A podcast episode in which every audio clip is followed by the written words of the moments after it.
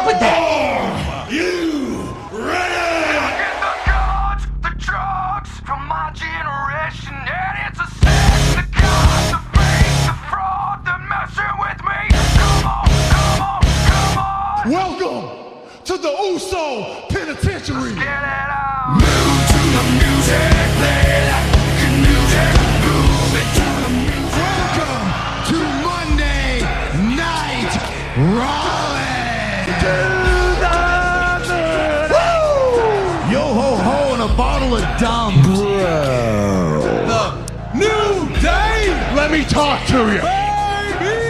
If I can be serious for a minute. For the love of God, stay away from the Dippin' Dots. Move to the music, play that fucking music. Move it to the music, yeah. Acknowledge me.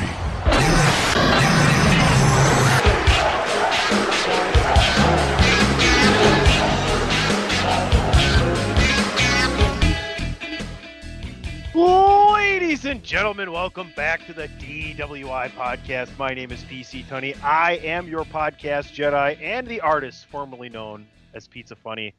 Uh, once upon a time, I was a commissioner as well. Now, in my current day, I'm just a list maker, not a candlestick maker. But welcome back to the 341st edition of the DWI podcast. The man, the myth, the legend, the other half of the world's greatest tag team never joins me as always. It's the architect. It's DPP. I heard you were uh, putting together a drink before. We were architecting an uh, what uh, a hangover for tomorrow. you know when you spend two and a half hours at the bank, you kind of need a drink. After Ah. that, so That's what you were doing. So you would have much rather met me this afternoon instead Oh, of at the bank. I was like, I was like, what? What fucking errand is going to take him more than two hours before the show here? apparently opening Jesus. checking accounts is Bullshit, very is he blowing difficult. me off? god, that sucks. I'm sorry I had to go through that. It's like it's like the it's like two steps down from the DMV and w- one step below buying a car. It's it's one of those again where like like moving like I will it's never never gonna happen again. Like that's this was the bank I will die in, you know. Did I'm you hear that moving bank of whatever? You could charge him whatever you want. All right, and, and of course, on the show, the Michael Hayes of this podcast, the, the, the Freebird rules man himself. His pipes are oh also velvet, and he's one of my great friends and, and a wonderful father. It's Christopher Platt. I could smoke a bag of that, man. I'm glad to finally be acknowledged. It's all good. And DP, you know, didn't the say we were you had for the fucking titles or that you're a part of our tag team, but shut up. But the reason it took you so reason it took you so long at the bank, man, is because you an Illuminati business. Everybody knows here that Dan is part of the Illuminati. And you know, you, you can't just move shit around like that and you know, dealing with the normal folk, the common folk, and think there's not gonna be some situations and circumstances that shall arise. You know what I mean? I mean, I walked in with a handful of cash, man. It's not like they had to check anything. Yeah, did you they give were him the handshake? non-sequential, non-sequential hundreds. All right, like everything was legit. Did you give him the shake? I didn't give him the you shake. didn't give him the shake. See, That's I what didn't give happened. him the you, shake. you didn't That give him the it. shake. That's what happened. Yeah, that's what happened. Yeah. like Next like time. two hundred fifty thousand dollars in ones, fives, and tens. oh, you must you must be going to Mexico because you don't like the you know the exchange rate on the. No, just unmarked. Put them in this bag. I didn't say he was a drug dealer, Tuddy. I said he was part of the Illuminati. Oh, he just he just had a really good weekend planned. That's all. He had a John McAfee weekend. Let me tell you, if you're not watching the John McAfee fucking uh, documentary on Mac and roll, baby. Oh, oh, oh, oh, oh. Never mind. no, like McAfee antivirus, the guy who created Oh, that, got you, got you, got you. Okay. Wa- it's on Netflix. It's an hour forty some minutes. Watch it. It's fucking crazy, fucking crazier than any fucking movie. Anyway, Well, the, the John we- we- McEnroe documentary listen. on Showtime is good as well. yeah, I've watched that one. That's good. He cries all the time. Big deal. Um, What a puss. see, I summed it up right there for you. Enough about the three of us. The triumphant trifecta of triangular podcasting. We've been around forever. And by the way, small brag here. Uh, DWI podcast eight year anniversary. So congratulations, Dan and Chris and AJ, wherever you are. I hope the move's going well. But I am Yeah. privileged to have a wonderful guest this week. He is one third of the Mindless Wrestling podcast. He's a he's a motherfucking genius, and I'll explain that in a second. he is Rob the genius, Mr. Rob Bonnet is on the show. And Rob, when you're on here, you are Rob the motherfucking genius, okay? No problem. There we go. How's it going, Rob? Thanks for coming on the show. Thanks I for will- your list, and I'm thrilled to have you here to start the top 100. Well, thank you for having me. It's always good to be here. And I haven't talked to Chris in a while. We used to tear it down over on Outsiders Edge with Ray a bunch of times. So, Oh, uh, yeah, we go we go back like spinal cords and car seats, so it's good Yes, to see sir. you, brother.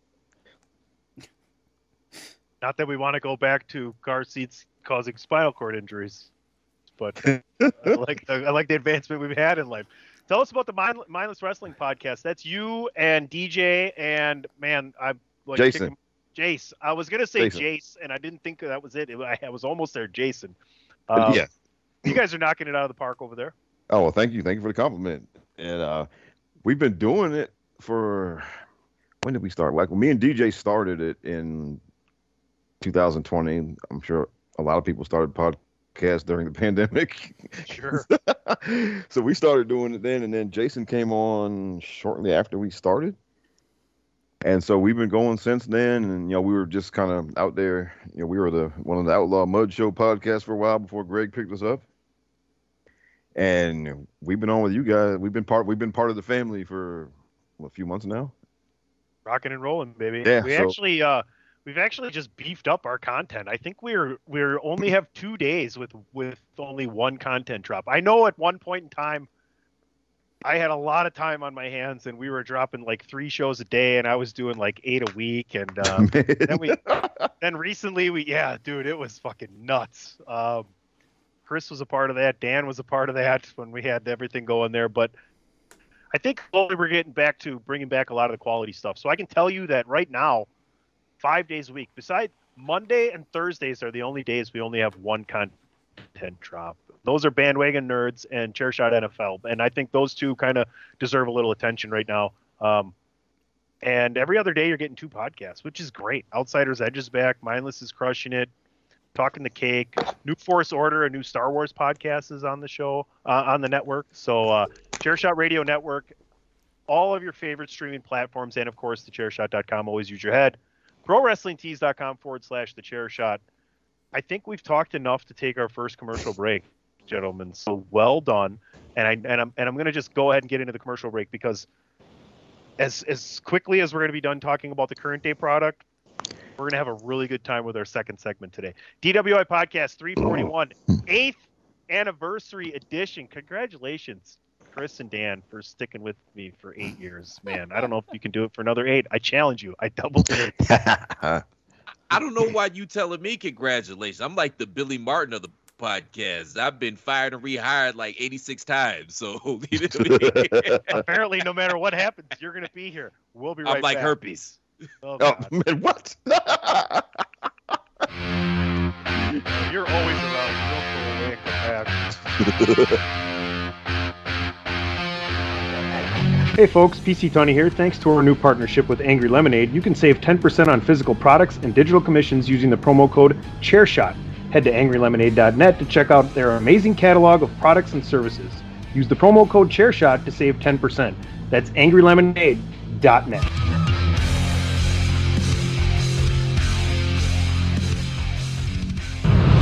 Thechairshot.com.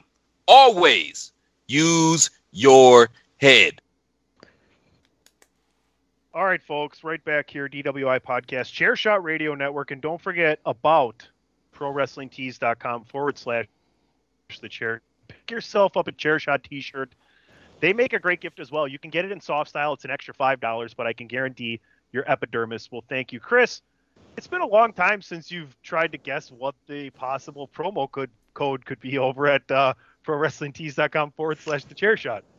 What do you think it could be right now? I mean, this is a dead ass season right now. There's no Dead ass season. Put that on the board. All right, that's one. um, NFL. That's another one. Um, right. yeah, uh, football. football. Yeah, college it's probably as well. football. Hey, Yeah, there you go. Or autumn. Autumn. Yeah. Yeah. Eh, psych. It's Huh. probably football. All right, prowrestlingtees.com forward slash the chair shot. Check it out. Gentlemen, what is in your brains as far as current wrestling product? Impact, AEW, WWE. Let's talk about the NXT is back to black and gold. And you know what?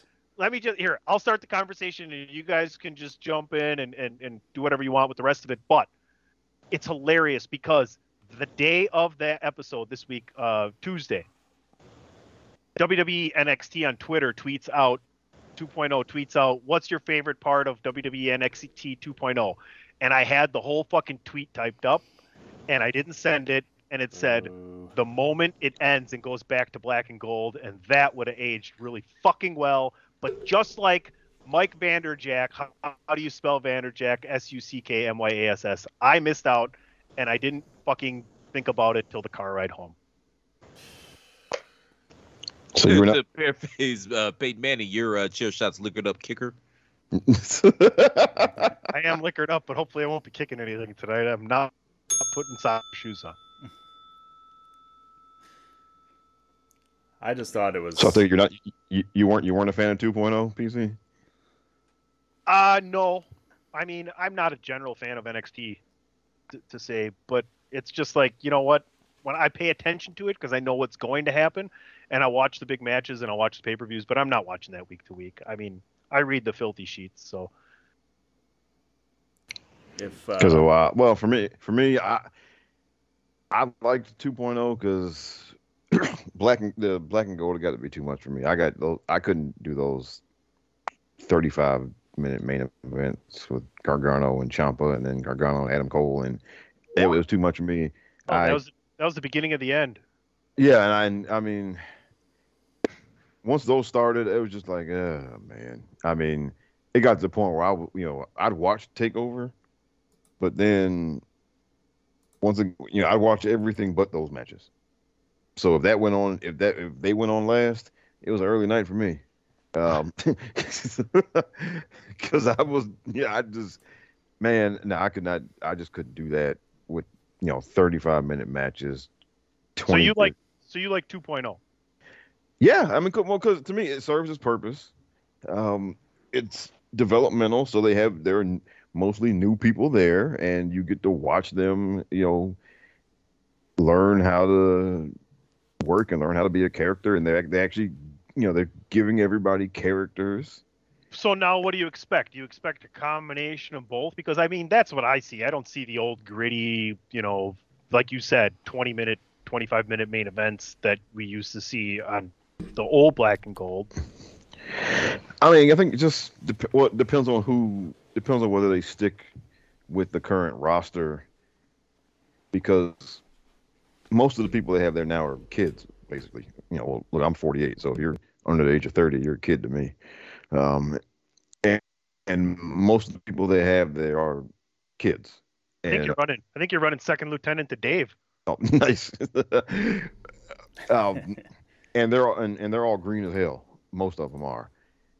So if you, I mean, if you're if you're sticking with that type of roster, then you can't do the black and gold 30 minute main events and all that stuff. You can't do that All right. because because these you know these kids can't do it, right? Um, now if they start, you know, so I'm hoping they stick with things as they are as far as the roster, and then the booking and all that will take care of itself.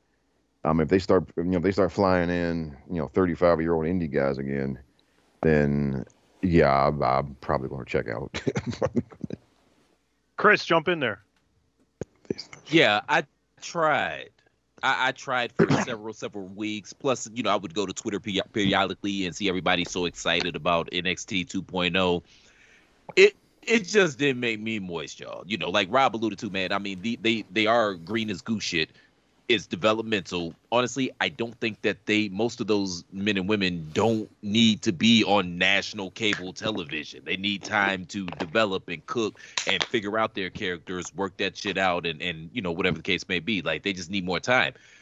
Uh, obviously there's a there's a few diamonds down there. I think Carmelo Hayes has a bright future. Bron Breakker obviously has a bright future, and there's a few of the women that also have bright futures. But ultimately, I, I just don't think that it needs to be on national cable television. This seems like it would serve its purpose better being like a I don't want to say public access, but being more like a local thing, like on one of the local Florida channels or something like that, and then let them tour the you know the southeast and get some reps under their belts and learn how to deal with different types of crowds and stuff like that. But as far as a national promotion, I, I yeah, I think that's all bad. I don't think we need to see it. They must make enough money on it though to continue doing the way Oh, they're they do, doing it.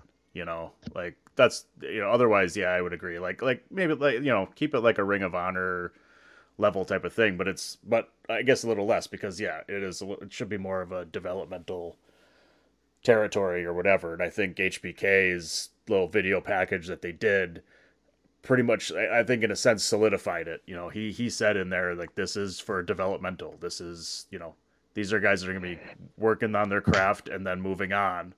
And that's what it's going to be and that's what it should be. And that also solidifies the fact that NXT is not going to be back to the level of SmackDown and Raw like we talked about like they were at one time when they were doing the Survivor series. So I, I just I don't see that being the case anymore either, which is fine. So PC. sorry, my audio cut out for a second. I hope you guys can hear me. Am I good to go here now again? Yes, sir. Yeah, I can hear you. Excellent. As long as Dan can hear me, that's what really matters. Um, he's the one recording. Um, you know, I, and I'm not sure if you guys touched on it briefly, but NXT has nothing to. They don't benefit from being the third brand. They benefit from being the feeding brand Yes. because the expectations are lower and the uh, people always root for the underdog. Look at look at the the I, I like to call it the loud minority. And it's the people that it's like an AEW kind of thing. It's like this this this very small amount of people that are so fucking loud you think there's a ton of them, but just don't pay attention to them because they're just they're just wrong. They're just annoying and they're just out there for the wrong reasons, right?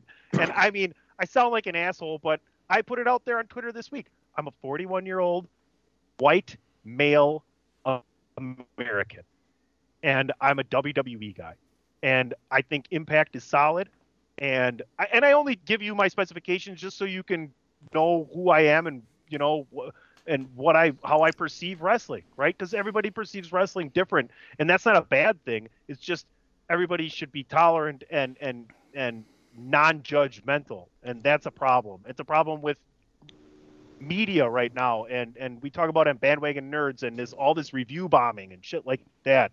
It's just stupid. It's out of hand. So I guess the point is, if it's if it's it's what you like, then like it. If it's not what you like, then change the channel. The negativity can just move along with the next. Oh yeah, because look, I mean, I grew up. I cut my teeth as a wrestling fan on on '80s WWF and Jim Crockett NWA. Um, so that's my wheelhouse. That type of stuff. I, you know, if if you fit more into that category, then And and where did you live growing up? I I grew up in Maryland in PG County, so I got the So you had all the East Coast, and you you had some of the South Southern wrestling too. Then Yep. a little bit. So at one point, I mean, you know, through the magic of cable and all of that, um, yeah, I got, you know, NWA, WWF, AWA when it was still going. Uh, Bill Watts, you know, Mid South, got that for a while, and then on ESPN they were, you know, they showed some world class. So I, They had the Vegas wrestling. Who was Yeah. out in Vegas? that was Remember AWA. That was A- show- that was yeah, AWA. Yeah, yeah, that, yeah, that was AWA where uh, Shawn and Marty barely survived, getting you know coked up out there in Vegas every every week, right? Not the best. Yeah, maybe. Uh, oh, oh my good. Maybe they should have paid them after they were done working and not before. Yeah, because I forgot was it Shawn that said it one of those things that they said you get your money in in cash or you get it in uh, uh, grams or something or Yeah. something. Yeah, Not good. I remember that. yeah, I uh, yeah, and uh, Go ahead, go ahead, Ralph. oh, so yeah, I mean, I have kind of, so for me, you know, I have my own kind of specifics on like who looks like they should be champion and you know, and I need the action to look as real as it possibly look.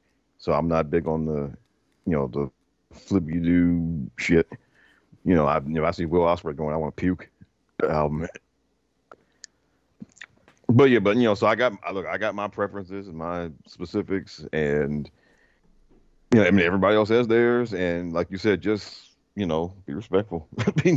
Don't, you know, I'm not a hater because I don't like your, you know, whoever it is you think is the greatest thing in the world, and I'm not a hater because they just don't do it for me, and you know, and vice versa. You know, and we're gonna get in, and we're gonna get into more of that when we kind of start the top ten here. The last thing I want to get into is you guys talked about it in the pre-show here. Is it looks like at well, what is it? Are we on eight now? Is this seven or eight? It was Jam in the Sand 8, the battle in Kuwait. I really wish they could relocate the show to Kuwait. Because it just flows so perfectly, does it All not? right, good. I didn't ruin it in the chat because I was trying to remember. I didn't know if we were seven. So seven was uh, Jam in the Sand. Seven, all virgins go to heaven, right? Yeah, and Jam you, in the you- Sand. Jam in and the Sand. they're all six, yours in afterlife. Just keep flying them planes. But yeah, go ahead. What Jam we in- what we talking about now? Jam in the Sand six back in the mix. Jam in the Sand five. All the way live. Well, I have Jam in the Sand four, back for more Saudi fuck money. That's Jam in the Sand. Jam in the Sand three, What was Jam in the Sand three? because two was Jam in the Sand two, Electric Boogaloo, and then and Yeah, and and then Yeah. Jam in the Sand. Yeah, Yeah. Uh, Jam, so in the Jam in the Sand Sand three. More fuck money. Yeah, that it was, was? and because four was back for more mo- fuck money. Yeah, yeah, yeah, yeah. There you go. All right, there you have it. I promised uh, certain DM speed they would might hear that today. So Yeah, we're right back. I just wish they would relocate the show to Kuwait because it just flows perfectly. You know what I mean? What am I supposed to do, man? that's funny. All right, so Logan Paul against Roman Reigns. Is that what I'm hearing? yes, you're correct, sir. Wow, Dan, I want your thoughts because we've been doing this for eight years, and now a social media superstar named Logan Paul. Granted, there's some surrounding credentials. Uh, I'd say that laughing. Uh, going up against the, the longest tenured WWE champion since Hulk Hogan uh, in the 80s. What what what Dan? We grew up together. We've been doing this since the mid 90s together. What are your thoughts on this? Which which terrible soundbite do you want? You want this Aye. one? or do you want? Come on, Dan. Or do you want? Oh, great. Isn't this magical? What do you mean, really? You want to see like? Really? Okay. Yes. Would you rather? Uh, wha- Tyson would Tyson Fury be better? Did you enjoy Brock Lesnar versus Cain Velasquez? Like, do we Yes, really I need? did actually. Do we need? Why? Why does Logan Paul get this? Why? Just because he's the one that's going to make the most money? Because they have nobody else? Because Randy Orton's hurt? Is that All right. Ding, ding, ding, Fine. ding, All right. ding. Okay, great. Okay, great. Now, now, that's an easy path to exactly why this is happening, right? And and you can throw in other small things, and we will about Logan Paul, the people on this show today that think there could be benefits outside of just the money. But Dan, I think there's a lot of people that agree with you. Okay, then what is your path from here to WrestleMania for Roman Reigns since you don't like that path? Uh, he could hang out at Disneyland, I guess. and let me and let me and let me just since I won't get to do it at any other point of the show today, crack one open for this. I don't know. I don't know what the path is. I well, you don't- got to have an opponent at Extreme. You got. You, I guess you don't even have to have an opponent at Extreme Rules. You got to have an opponent at Not- Jam the Sand. You got to have an opponent at. Probably- Series. Uh, he's probably in a Survivor Series match with the Bloodline. That makes more sense. Yeah, Uh, you I block don't, probably out. day one you don't. Uh, so I need a I need a match for him and a storyline to jam in the I sand need- up I to Royal Rumble. day one and then- because they and then- back in and who- ATL. So And yeah. who's he got? Yeah. Uh, and then what do you got? He needs two matches between now and WrestleMania, and who's he got at Mania? Because you don't like what they're doing. Because clearly, what we're all going to say is Logan Paul makes the money. He's looked really good. He's got the passion. And what else they going to do in between now and then is what the three of us are going to say. And if I'm wrong, tell me I'm wrong, uh, Rob and Chris, before Dan tells us what he wants, so I can buy a little more time for him. Cleveland's own, baby. Cleveland, man. All we do is produce main eventers, baby. That's what we do. And I'm That's not what against we do. Listen, and I'm Oh. not against what Dan's about to say and why he's against it, right? but I just want to give him a little time because now he's thought about it. He's had plenty of time now. Dan knows what the fuck's going on. He's one of the Dan was probably the highest percentage on the old chair shot staff pick for the WWE pay per views. To be honest with you, remember when we used to do Oh, that? well, That we was used a to lot of pick them. for me. Yeah, we just keep track. Yeah, yeah, that took me forever. Uh, just like this double number. But you know, uh, go ahead, Dan. What would you do different? What What's your storyline then? I don't know how necessarily much of a storyline it is, but I, I mean, AJ Styles is out there. You brought back Braun Strowman. You could have, you could throw him in there because we know basically at this point, none, nobody's, he's not dropping the title until at least WrestleMania, right? It's either if it's going to be Cody Rhodes, Right. like we all assume, but yeah, Leader okay, of okay. Drew McIntyre, let's take it easy. Maybe, AJ, maybe, maybe If Maybe- Rock wants to do it and he wants the title involved, then that's no, gonna you don't need the. Yeah. No, but if The the Rock comes in and says, "Fine, I'll have this match because I want to have this match, but it's for the fucking title. It's at WrestleMania. It's my last match. It's gonna fucking happen." Yes, and and look, can I just jump in here? This whole doesn't need to be for the title is a bunch of garbage. Why in the hell would he come back? To, to, I mean, kayfabe in real life. Why why would he come back and not have a title match? Why? Okay, if we're talking. why why why, why so so we can have so somebody else can get a turn with a title match? That's all it is. People want they want they want Cody to have a turn. They want Drew to have a turn. They want this guy over here to have a turn. Okay. Well, if we're, talking kayfabe, Fuck it's yeah, because- Rob, preach, brother. Rob, we're talking Oh, kayfabe. Chris, shut the fuck up, Rob. You were saying what were you saying, Rob? Stellar Farmer ain't wrestled since 2012. What constitutes him getting He's the the fucking Rock, He's he's motherfucker. not going to win the title. All he has to do is come out with a flamethrower and torch his fucking letters of his name, motherfucker. Do we do, do we, do I need to go find what he tweeted at Philip Jack Brooks back in the day Yeah, about Chris, that? does he need to go find it? Huh? Okay, because your man Philip Jack Brooks was complaining about that too. Okay, and it's the same thing because he's the Rock. Damn it, that's why. Okay, I can't argue that. I mean, like, I mean, I, your look, nose? look, Is your nose fucking broken? You can't smell it?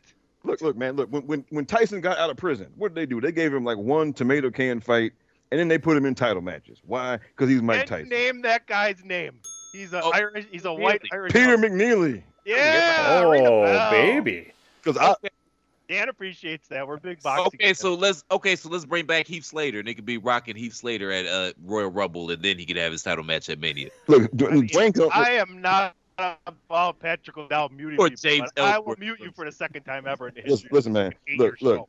Dwayne can only work one match w- without tearing every muscle in his body now. Okay, so okay, a lot, Apparently of so work, a lot of work before the bell, a lot of in and out of the ring, and then maybe a whole bunch of fucking of pomp and circumstance after, A lot of and we got a good eight nine minutes. yeah. So look, um, you don't want him. You don't want to risk him tearing everything in you know the, the match before WrestleMania.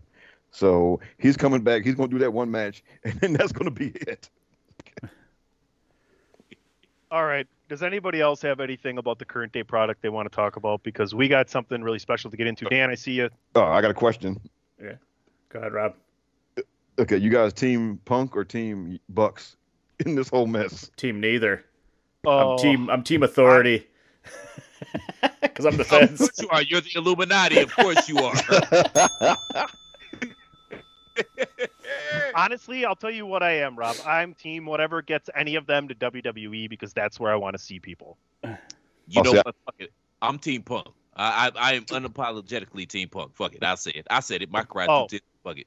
Much Because- like I don't enjoy listening to millionaires and billionaires argue, I really don't like much care about listening to hundred thousand two millionaires argue or whatever the fuck those idiots are worth. So they're millionaires, but I don't. I don't who cares? You're, get over it. You're a get, you fucking half of it's bullshit too. By the way, right? well, look, I'm look, I'm a certified CM Punk hater, and in this case, is, I'm on. This is gonna be a problem. I wish I had my sound today. You, Yeah. You'd be listening to fucking Cult of Personality right fucking Uh, now. and because look, I always like pointing out that you know Sid Vicious had two WrestleMania main events and CM Punk had none. Uh, but That that's Uh, some real hater shit. I mean, you ain't wrong, but that's real Hey, hater man. shit. Sid, but Psycho Sid is the man. The rules, the world. but um, even even Bam Bam Bigelow and Lawrence Taylor got a Mania main event. Now see Yes, see sir. what you look what you doing, Rob. Now I'm hating. Yeah. Michael it's. Mizanin has more main events than Philip Jack Okay. Oh, you yeah, you're not gonna. Yeah, I'm a Miz fan too. Oh, All right. no, no, and look, no, I absolutely love that Miz has a main event and that Punk was all salty about it, and then he never got one. Trust me, I loved it. But Got his ice in this bars, particular can shut up. case, in this in this particular case, I hate Mac, Nick Jackson even more. Um, I hate them as wrestlers.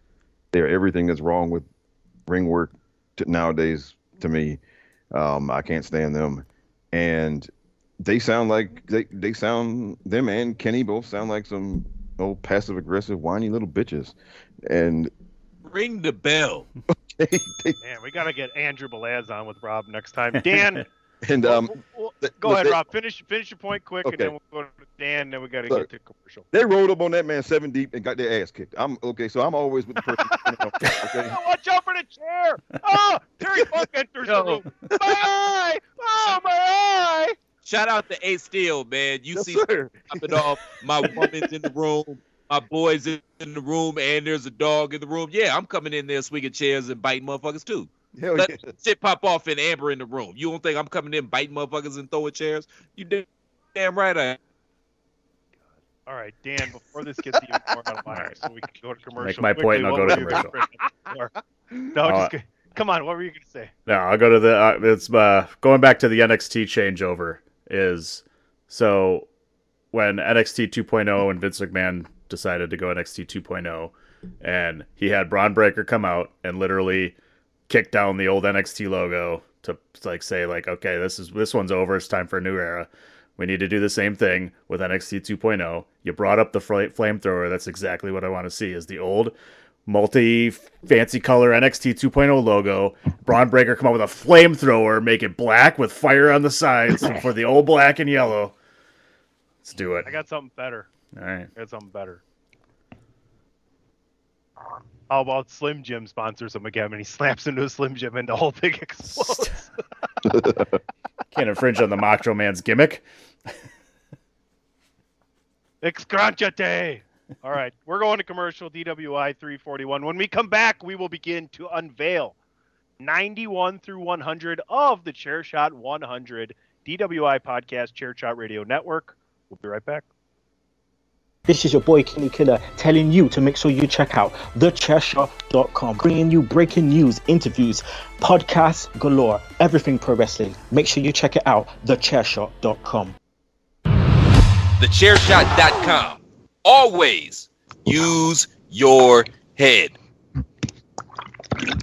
100 of the finest male wrestlers around the globe from any company in the WrestleMania era. And a lot of people ask me when does that start? I'm like, I don't I don't know. Whatever storyline build you want going into 85. So if it's 83 and a half or 84 and you got some long-standing shit, fine.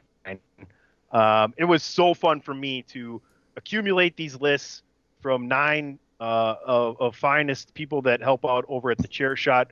Let me run it down.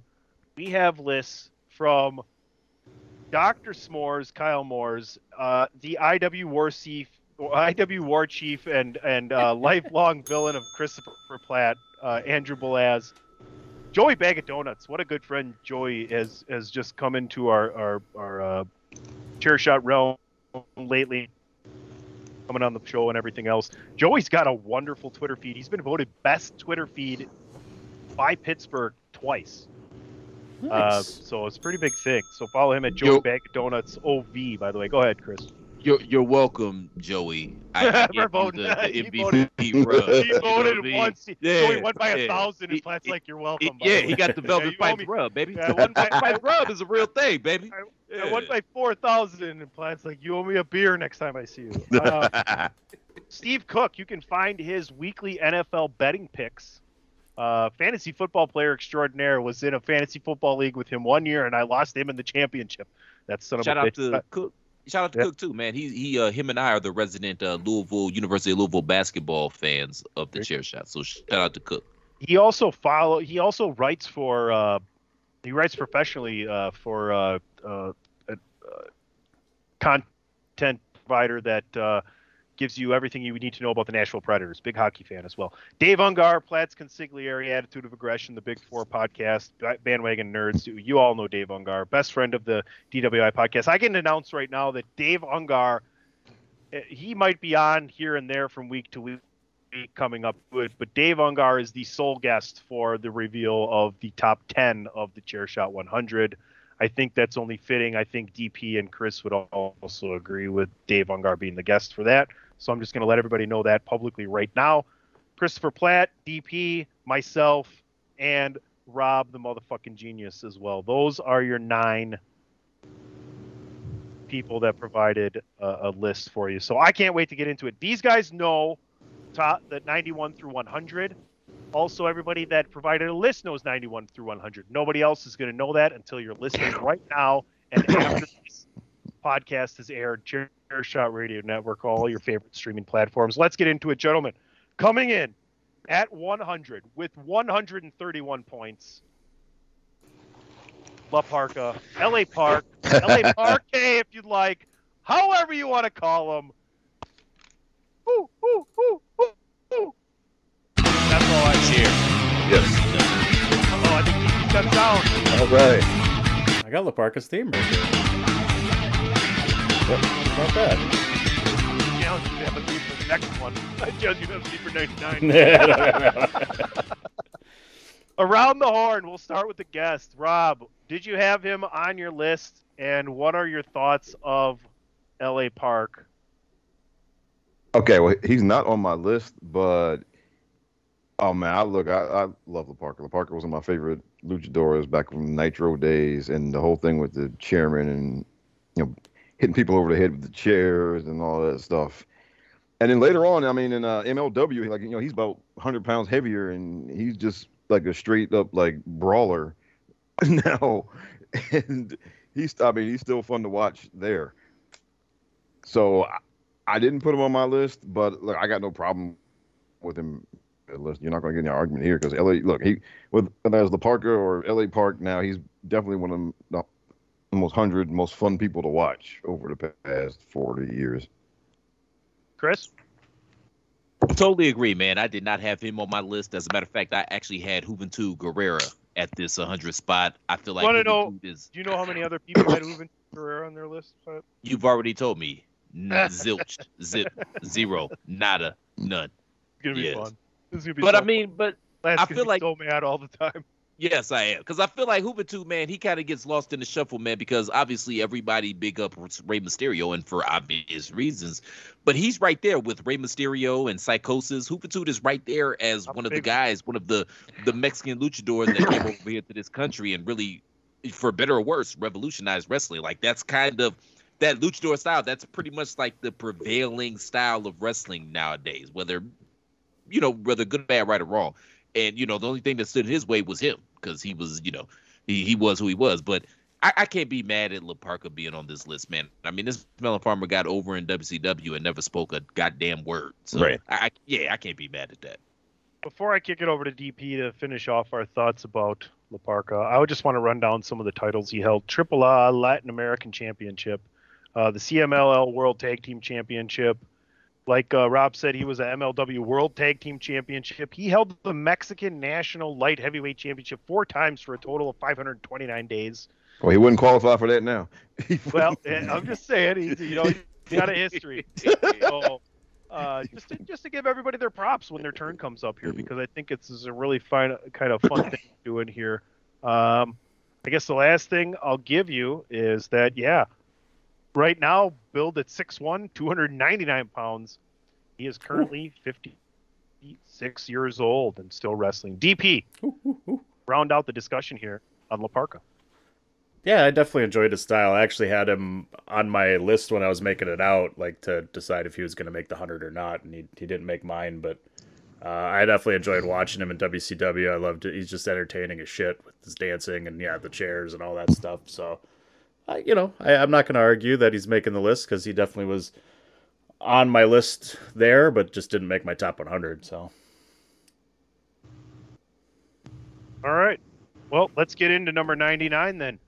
Bobby Eaton comes in at number 99. And Bobby Eaton and La Parka had the same uh, number of points accumulated across all nine lists.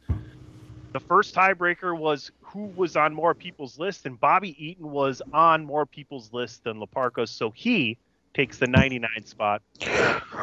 La Parka Bobby Eaton, six foot two thirty five, 62 years old when he passed away in 2021.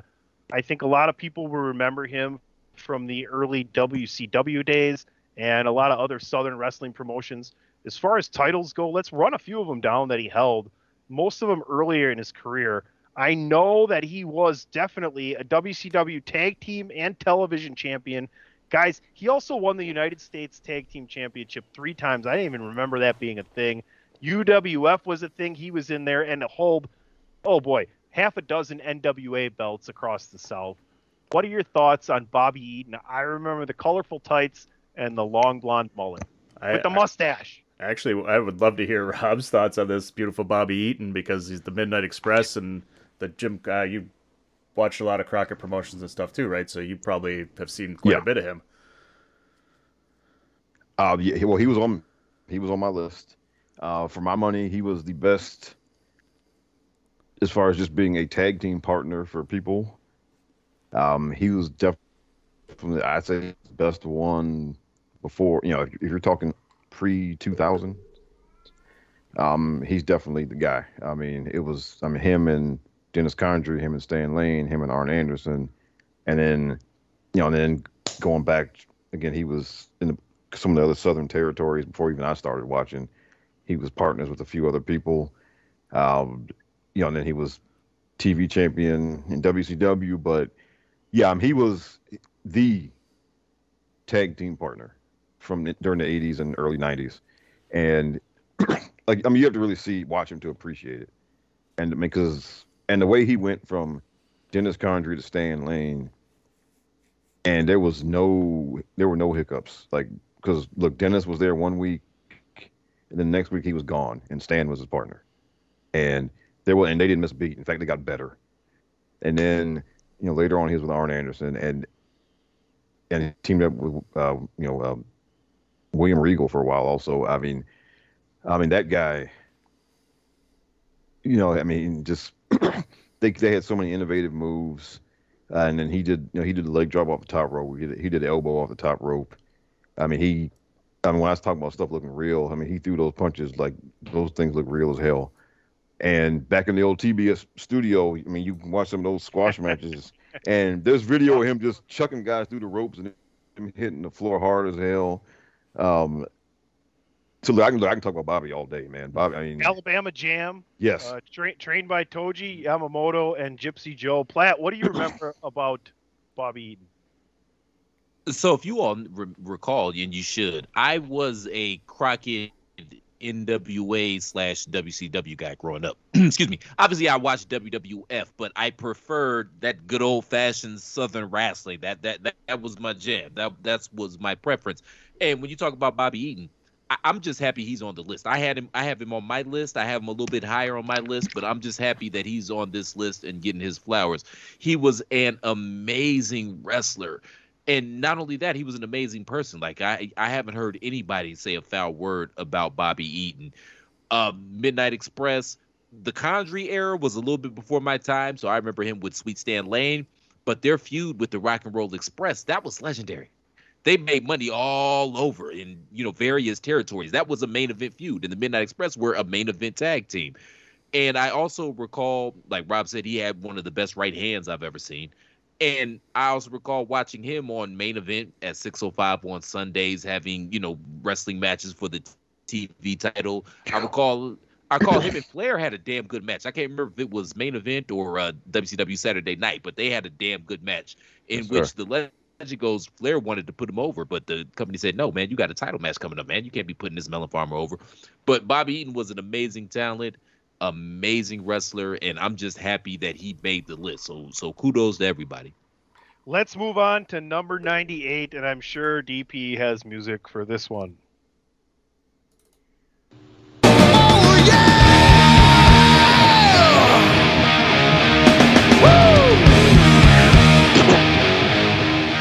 Go ahead, DP. I know you'd love to slam a tornado. I, you know, I'm gonna believe that the only reason Matt Hardy's on this list is because I put him at number 47. Uh, no, no, no. I no, mean, no. I think I don't know. Like, I, I really There were five people. Five people had Matt Hardy on their list. he, uh, for a guy that was a tag team specialist for the longest time with Jeff, didn't seem like he was going to be any any part of any kind of a good singles wrestler when Jeff Hardy went on his own and he was clearly the you know the Shawn Michaels and Marty Jannetty kind of look. You know, Matt Hardy turned himself into like he created these characters that were great. I mean, you think. I mean, in, in recent memory, like what was better than Broken Matt Hardy? I mean, that character took over, you know, wrestling. It was so over. Don't look at me like that, you son of a bitch. I see you. delete, delete, delete. Delete! Yeah, there's a reason we have a soundbite. Delete! Ah, yeah! I guess You know his did- one-sided feud with Impact though, so you know Tunney's gonna hate. No, but the thing is, he did create like uh, the, the inanimate, inanimate object that had the single greatest AEW fucking promo ever with Chris Jericho, like the drone. His drone and Chris Jericho's promo was AEW's like that's AEW's like defining hour. Well, and those cinematic, the cinematic matches that he started with that stuff, you know, and then how that kind of took off and became a thing for quite a while there and worked really well at the pandemic for a lot of people. So, I mean, I think what Matt Hardy did is for wrestling was actually pretty goddamn impressive. I agree, and I had Matt on my list. I, I didn't have him as high as you, damn. I think I had him at like 96 or 95 or something like that. But he definitely deserves to be on this list. And the Hardys are a legendary tag team. and Matt was the brains behind the operation, so he deserves to be on this list. Rob, Um, look, Matt Hardy's one of those guys just didn't do it for me. Um, you know, I, I, you know, respect what he accomplished and all of that as a singles performer. Yeah, I respect, you know, the, the broken Matt Hardy stuff. I know a lot of people, you know, really dug that. It wasn't my cup of tea, to be honest. So, yeah, I'm not going to dispute him making the list, but he wasn't on mine. And yeah, because he look, he just, yeah, he just don't do it for me, man. You know. I had Matt Hardy at 77. And you can't deny what he did as a tag team. You can't deny that if it wasn't for him, there wouldn't be a Hardy Boys. Like he's the older brother, you know.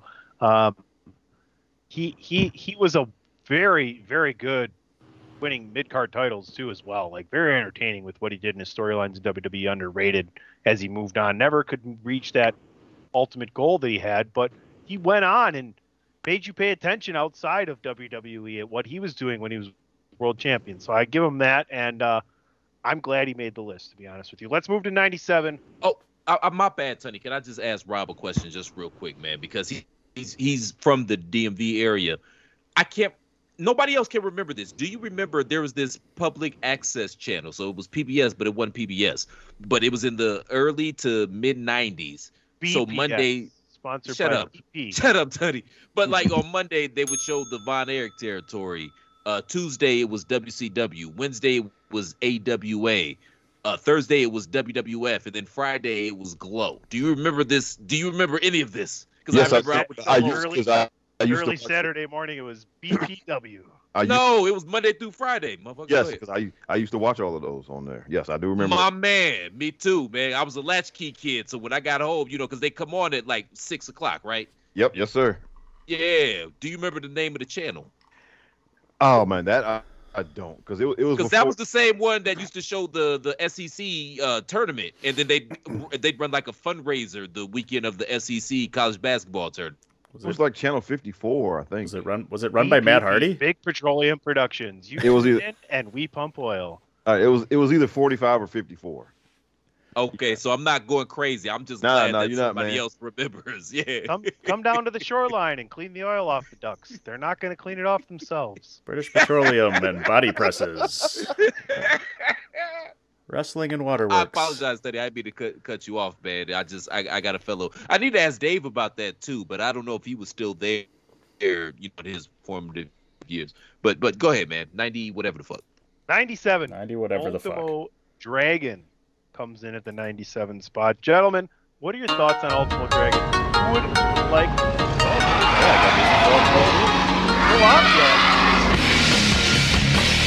I he was in WWE.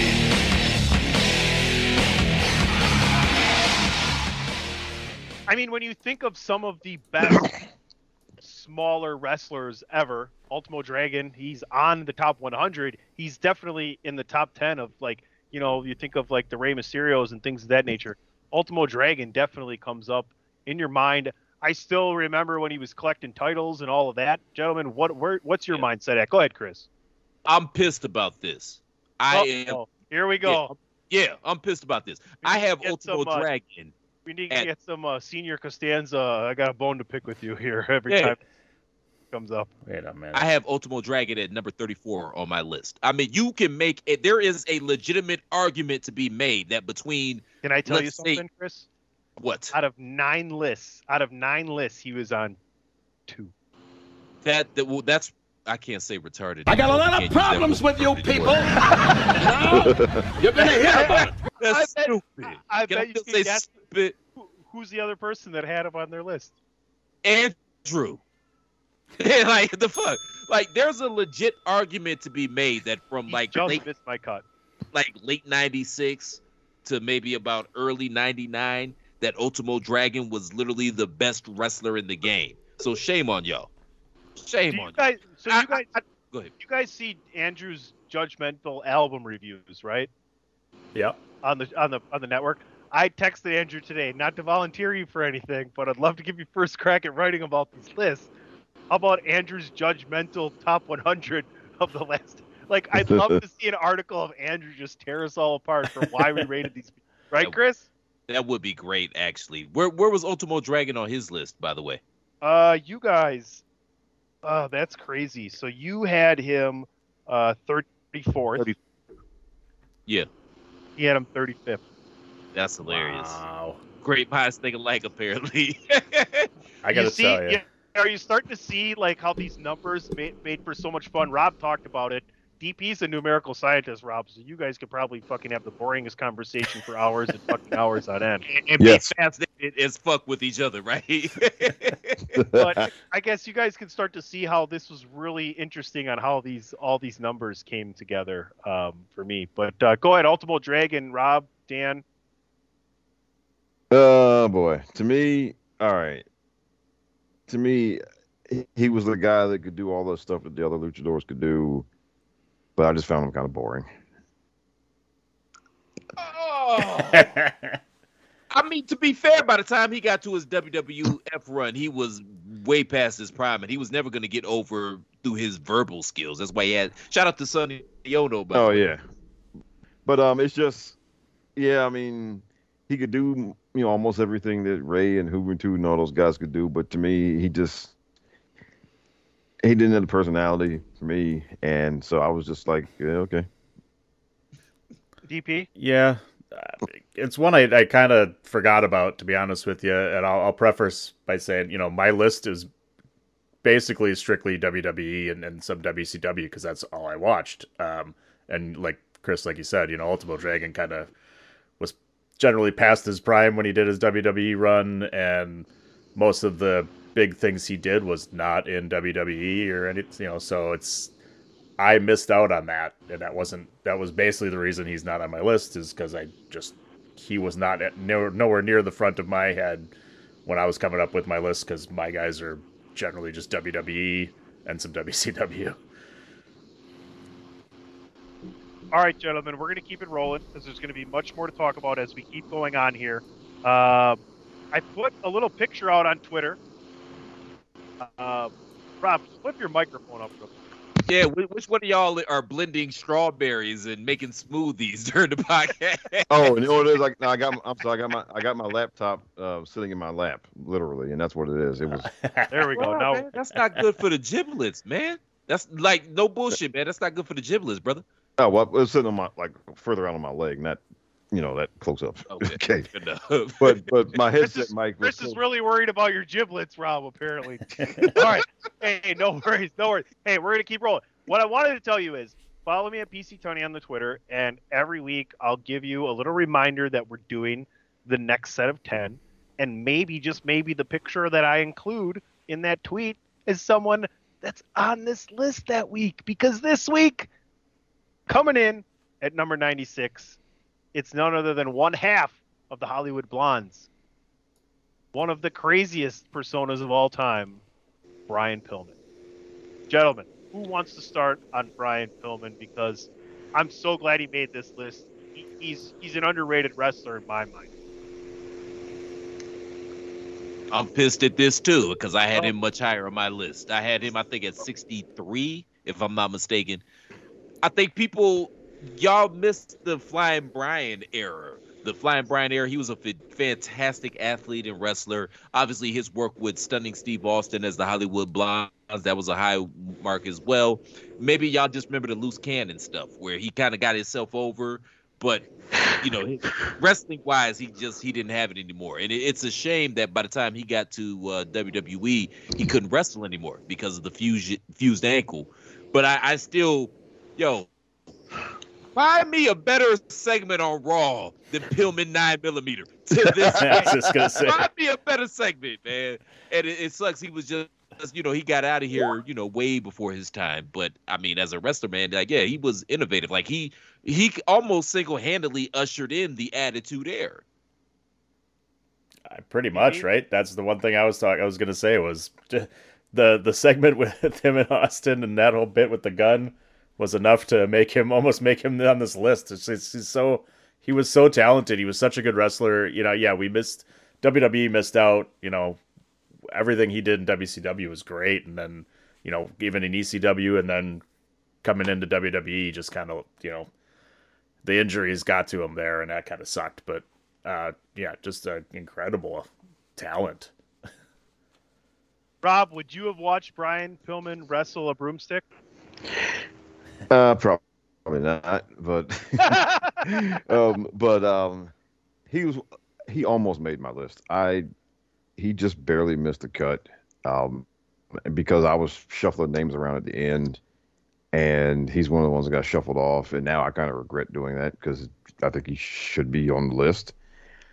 Um, so I remember Flying Brian from WCW, or yeah, and then the matches with Jushin Liger.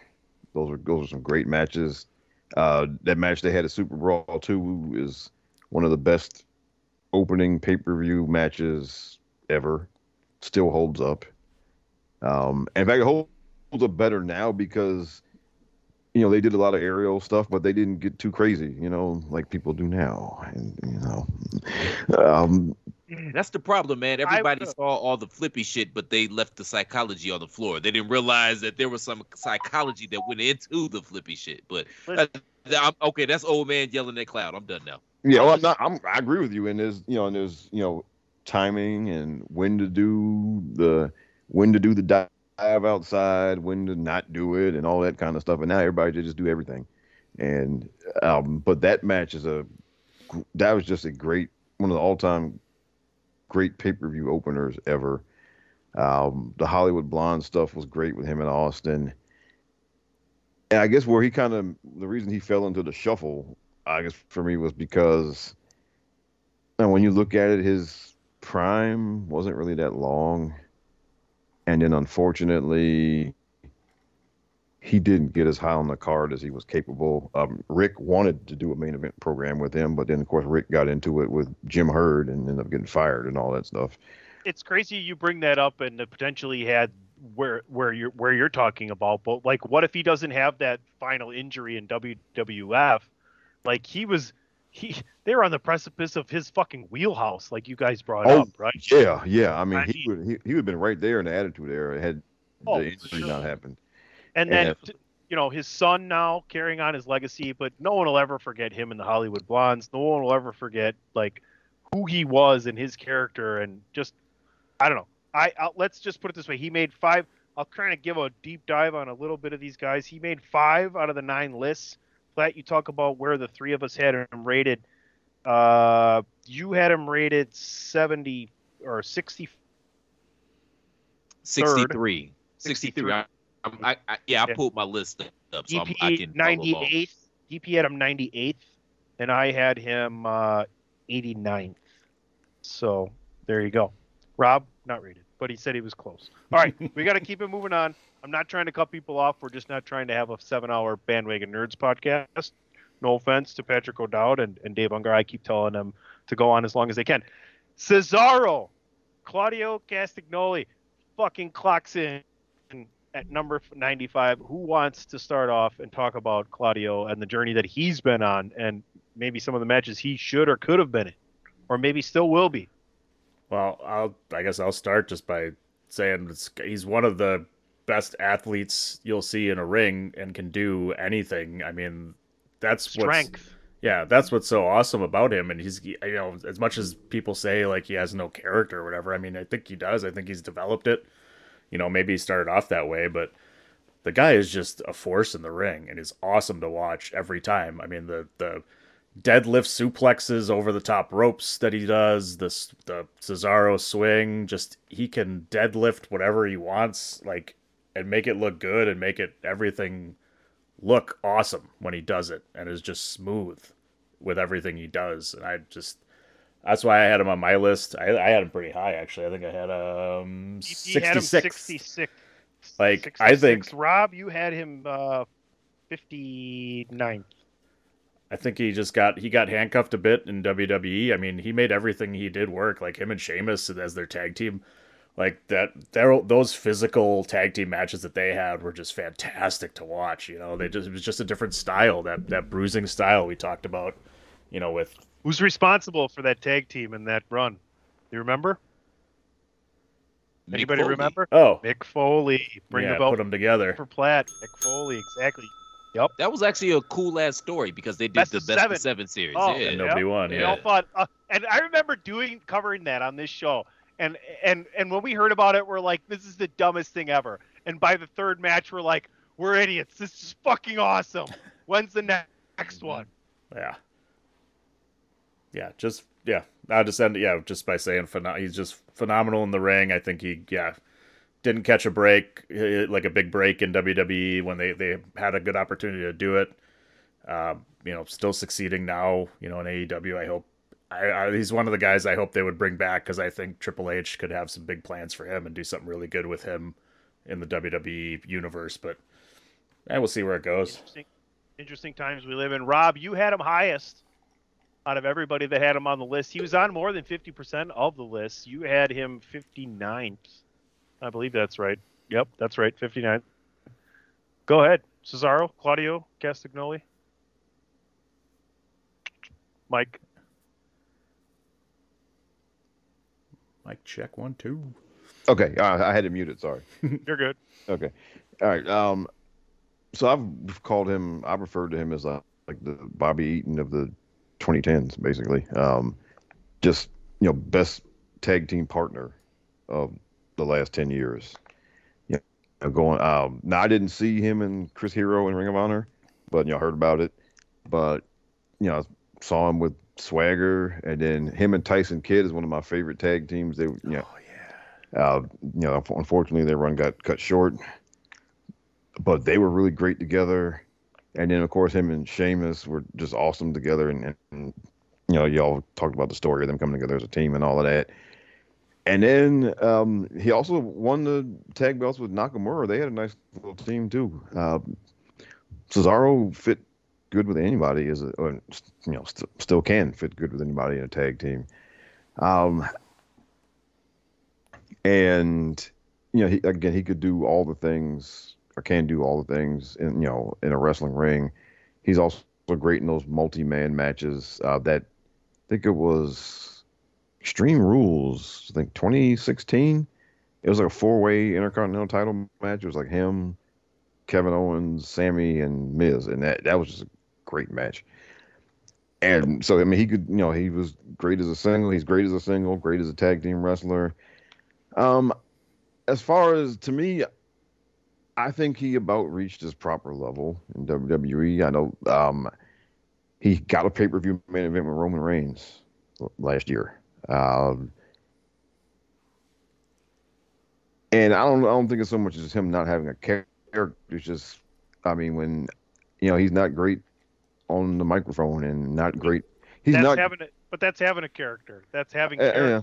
And That's being impressionable upon people outside of just inside the wrestling ring because there's a lot of people that they could give a flying fuck about what you're going to call this, you know, uh, drop down tackle, you know, goals line, whatever fucking sequence you want to run. You know what I'm saying? Yeah, and then uh, um, because I remember when they were when they were doing the build for that match with Roman, like he cut a promo one week, it was it was not very good, and then from that point forward, like Daniel Bryan was talking for him like the next couple of weeks. I mean, he was supposed to be a Put him him- Heyman put guy. him with and Paul maybe Heyman, this that is- would have been this- the chance, right? This is likely why he's not on Platt and Mine's list. He was very much considered for Mine Platt. I don't know about you, but there's nothing more than to look and watch, look at him and watch him wrestle. There's nothing else there. Nothing. Chris? so I missed his Ring of Honor run. Honestly, I think his best character was probably his first character when he came in as the the snobby foreigner that could speak five different languages and he would cut promos in those Did he have different a languages. Did he have a Yes, valet? he had Yeah. uh, Oscar or not Oh. Oscar. Uh, what was her name? Uh, Oscar. Oscar- Thank you, thank you. He had the the foreign babe with him. Like I, I thought that as far oh, as yeah, character dark, goes, uh, black hair, right? yeah, Yeah. I thought that was his best character. Honestly, uh, but obviously it But didn't that was, but then, but then they got Rusev, so they couldn't do that anymore. Yeah, touche, touche. But you know, I he's not on my list, but I can't argue too much for him being on other people's list. He's a damn fine wrestler. Um, we're we're splitting hairs here. And when it came down to my list, I don't think I couldn't definitively say that Cesaro was a better wrestler or made more of an impact than some of the other guys that I had on my list. But I, I can't eat anybody's lunch for having them or having him rather on, on their list. Like he's a phenomenal, phenomenal talent. All right, we're to keep it rolling. We're to get to number 94, and this is the first person on six out of nine lists, and he comes in at number 94. And we've said for a long, I'm kind of stalling, so DP, I, there he is. I know he's got music for this. Uh, we've always said that if this guy was six foot three, he'd probably be in our top 20 already. And I'm talking about Dun dun dun dun dun dun ch- ch- ch- ch- ch- dun dun dun dun dun dun dun dun dun dun dun dun dun. That's called improvisation, ladies and gentlemen. That's why I'm the MVP. Dun dun dun dun dun dun. you ain't got it. You ain't got it. No, oh, I have that. I have. Should I email it to you real quick? You think Black can keep doing the theme until he email it? Dun dun dun We're talking about. I'm gonna. I'll. I'll say the two words of his name, and then you guys can rhyme in with the rest. We're talking about Adam Cole. Baby! I probably just woke my baby up. Yeah, that was a lot. on my list, DP and Platt had him rated the same. Not on Rob's list. Rob, not an Adam Cole guy. Or No. consider.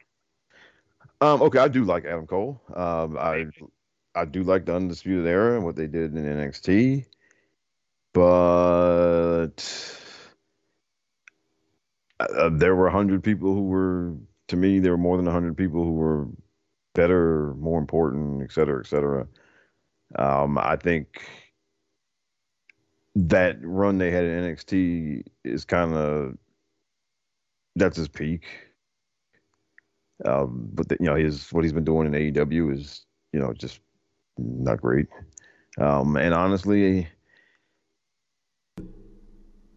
he's one of those people. He's too small, man.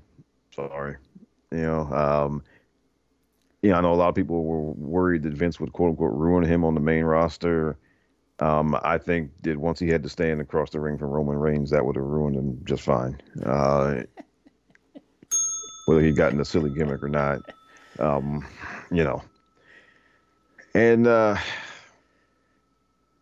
yeah, I mean, like I said, you know, we'll always have NXT, the Undisputed Era run, although those 30 minute main events were too much. But, you know, all the other stuff he did there was great. But I just, you know what, over the time, out of all of the people who I've watched over four, 35 years as a wrestling fan, yeah, there are hun- there are more than 100 people who, you know, I would just put before him, you know. Platt, what do you got? Rob, it's funny, man. I think like we we have similar sensibilities, man, when it comes to wrestling, because I'm a sizes as well. I, I gotta be honest, man. Like I, I I enjoy watching the NBA. Well, basketball doesn't count. I could watch high school. I could watch pickup games of basketball. I just love the game of basketball.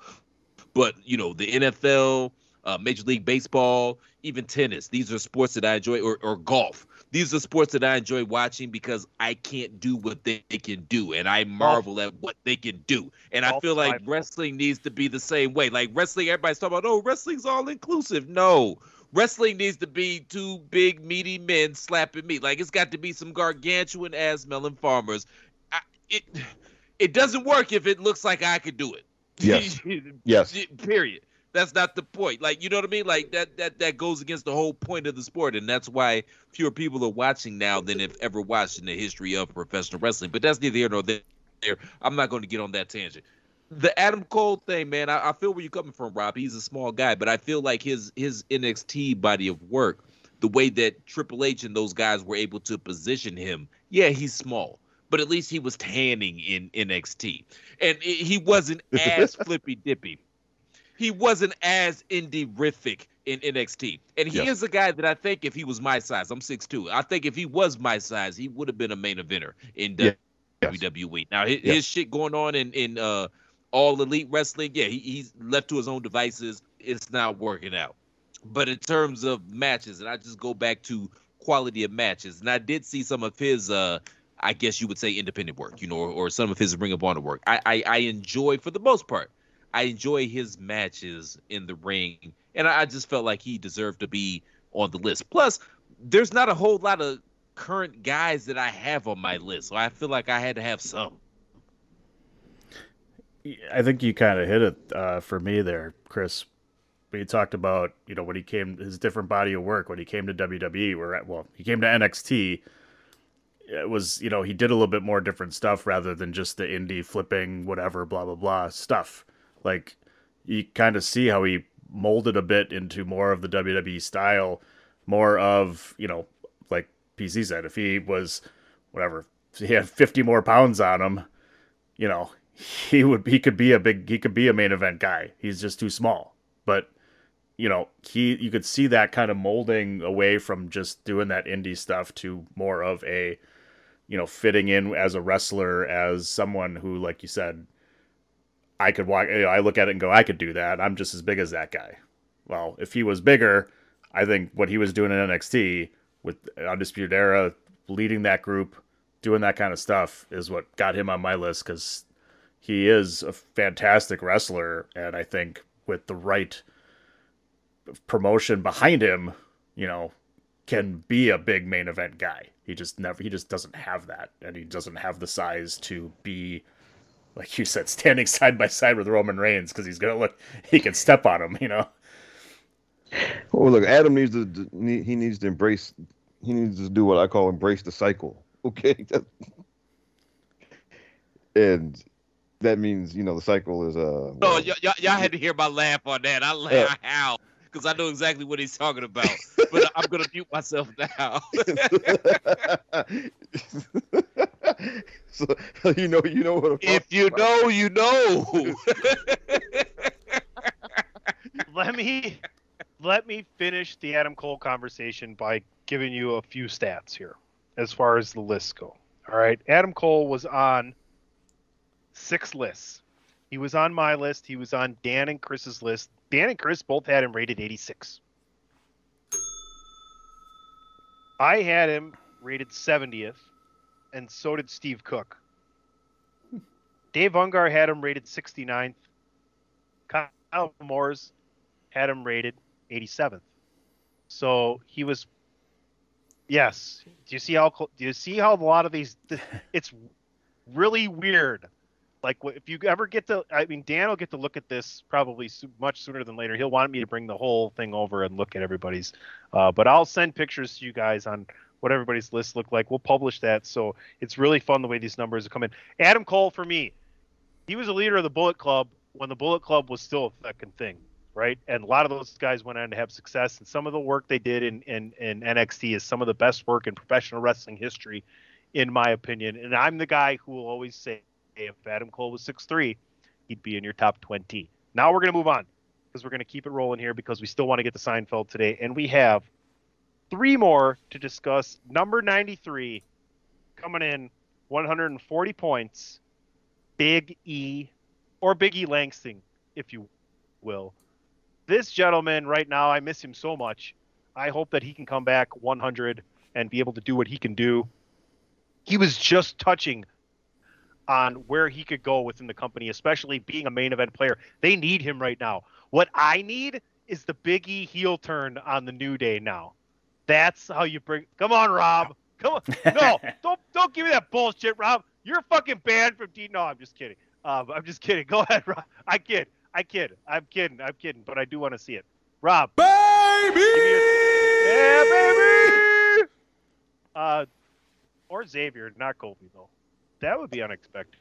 Rob, go ahead. Thoughts Oh. on Big E? Okay, uh, Not, don't- not my take. Thoughts on Big E?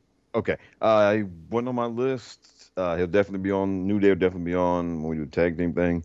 Uh, for me, it's just that right now his run as a single, unfortunately, got cut short, you know, because of an injury, and it's just, you know, longevity is just not there as a single to for me to get top, put him on top 100.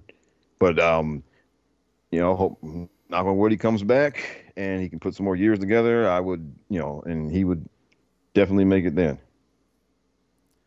I think the amount of charisma he has, you know, the the fact that he got put together with these guys with Kofi just is helping him. NXT run.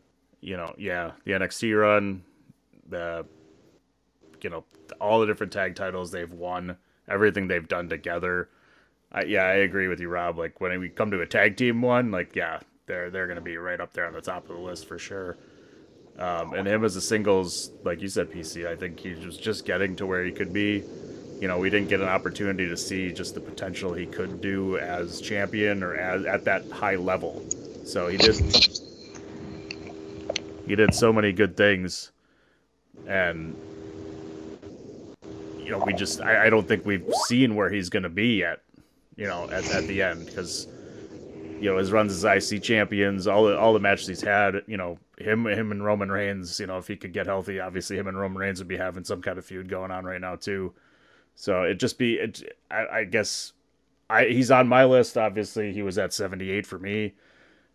And I think it was almost at like he could be higher, he could be lower, but we never, we just didn't get to, we don't know yet, honestly. if he can come back, if he gets back and, and can be healthy and can have this run again at that level, we can really see where he's going to go. I, I think he, I think the opportunity is still there. He's on six lists. You had him um, at uh, 78. Rob, you had him at 82. I had him at 73. Chris, he wasn't on your list. Uh, thoughts on Big E? he wasn't on my list. I agree with everything that everybody else is saying here. His run was just getting started. Um, get get well. Like fuck wrestling, man. Just get well. You know, in terms of your health, man. Just get back okay. I've heard that he doesn't need to have surgery. He's just going to kind of rest. Even if you've never come back, man. As long as you have a, a nice quality of life, that's really all that matters. Fuck what we talking about. Um, but yeah, his run was just getting started. I, I've said this on plenty of podcasts that I've been on. I saw Big E. I saw him as a guy that could have been a, a, a top money player. He was.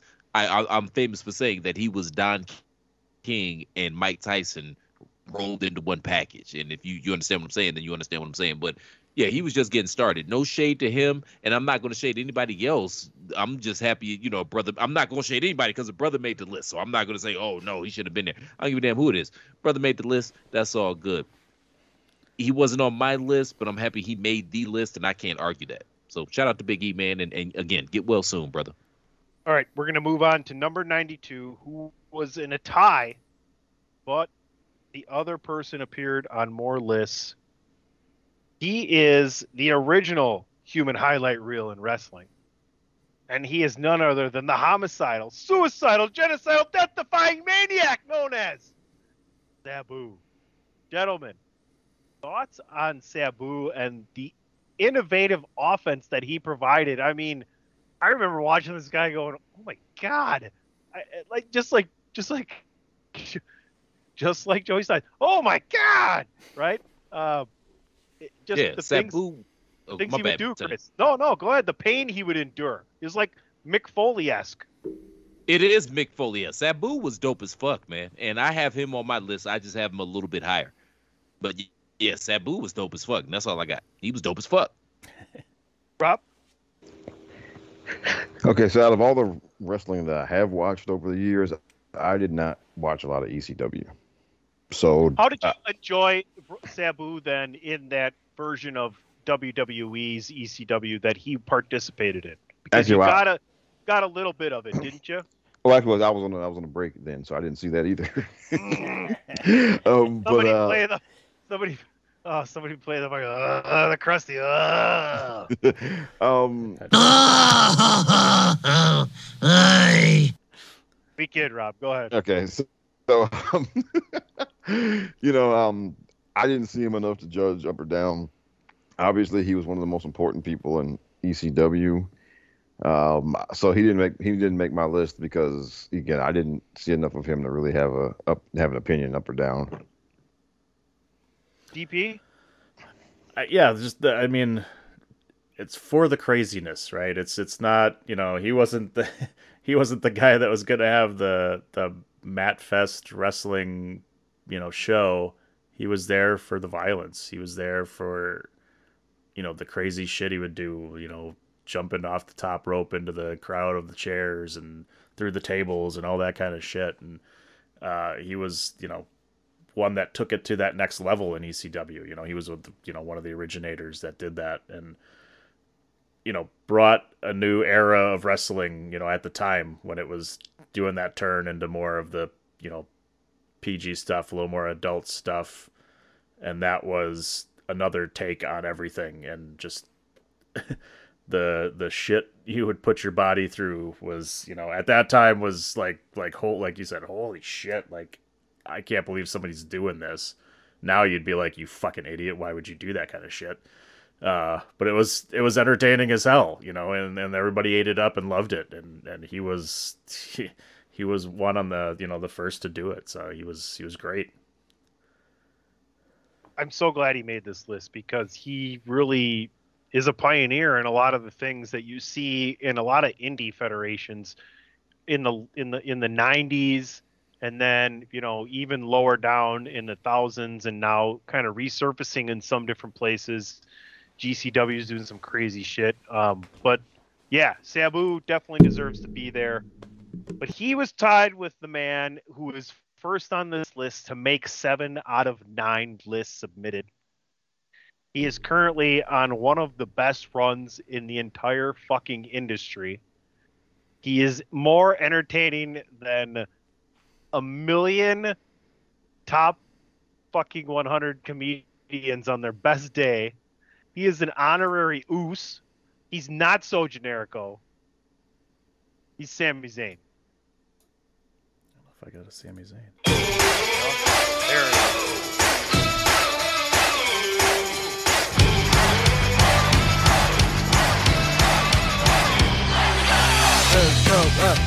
It's All right. amazing. Go to ahead, me. Chris. You can kick it off. Make it happen. It's a it's amazing to me that a guy that is that good on the mic and can emote so much with his face spent so much of his career wearing a goddamn mask. Like, say what you want about Jim Cornette. Go ahead, Sonny. uh, fuck Jim Cornette. But It's been, this it's been entertaining lately. Actually, it's funny. I had to. I'm just I saying, actually- but I actually responded to some of his tweets and I had to like immediately delete him, delete him because I was like, ah, fuck Jim Cornette.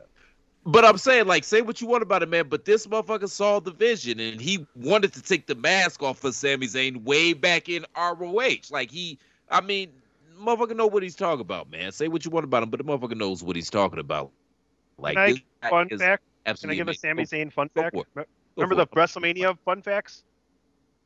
Mhm. What was it? Mania? What was it? Mania. No, no, they were Platts facts, motherfucker. But go ahead. No, this is fun though. Um, ah, you walked into that. Ring the bell. Look at him. He's drinking, or if he fucking laughing his ass off right now. I see you. In 2011, which was a year and a half to two years before Sami Zayn, you know, officially gets up with WWE. In 2011, Sami Zayn wrestled for 23 different wrestling promotions. Jesus. Well, well, you know, That's called go. That's called going after it. go get go get wherever you can go. go to cage cagematch.net you You'd be amazed if you've never been to that web, wrestling website. You'd be fucking amazed. Go to Sami Zayn's page and look at 2011 and look at the promotions he wrestled for. Guys, is this guy the most entertaining person in wrestling right now, or or what? Somebody, anybody? He's kind of that uh, that Kurt Angle character to Stone Cold. You know? That's about it. Go ahead, Rob. Come on. Go ahead. That's why Okay. it's funny. Oh, because uh, yeah, I'd say I mean he definitely is, and well, I mean what he's doing this year is just proof that you don't have to go out, out there and you know kill yourself, you know, doing crazy high spots, all other type of nonsense, you know. Um, and it's funny because look, I'm one of those people who kind of, you know, you know, listens. I, I, I listen to too, too much Cornette. also, um, um, Hey man, th- this is a safe space. I too am a, am a black man that listens to Jim Cornette. This is a safe space. it's okay. This is a safe space. I mean,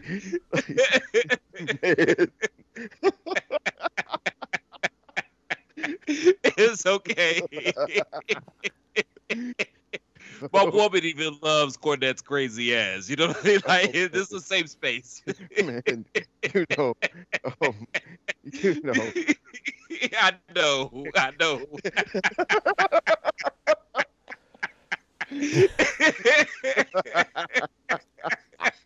I guess when the crowd keeps fucking booing Vickie Guerrero, you just let them keep booing, right?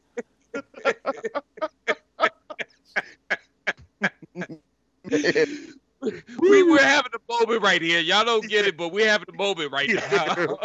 Oh no! Oh no no no! I get it. um, you know, uh, All I can say is the Miz was number one 11 years ago. So let's not Um, go there. Okay, okay, okay.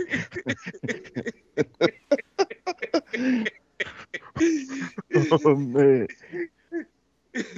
yeah. All right. Sami Zayn, ladies and gentlemen. DP, why don't you jump in there while these two Oh, guys my. collect? You you guys sound like Satchel After we went and got high by the dock, and then we went back into the bar, and he couldn't stop laughing, so he had to put his head down. DP, that's a true story. Why don't you go ahead? Wow. Ask Tommy about that next time. I mean, everything from you know his when he started. I mean, obviously the the Ring of Honor stuff and, and everything before that. But for me, it was when he you know came into NXT, was a great character. Kevin Owens comes in. They have they start this feud that literally hasn't ended basically, which is just phenomenal. You know, kind of stuff.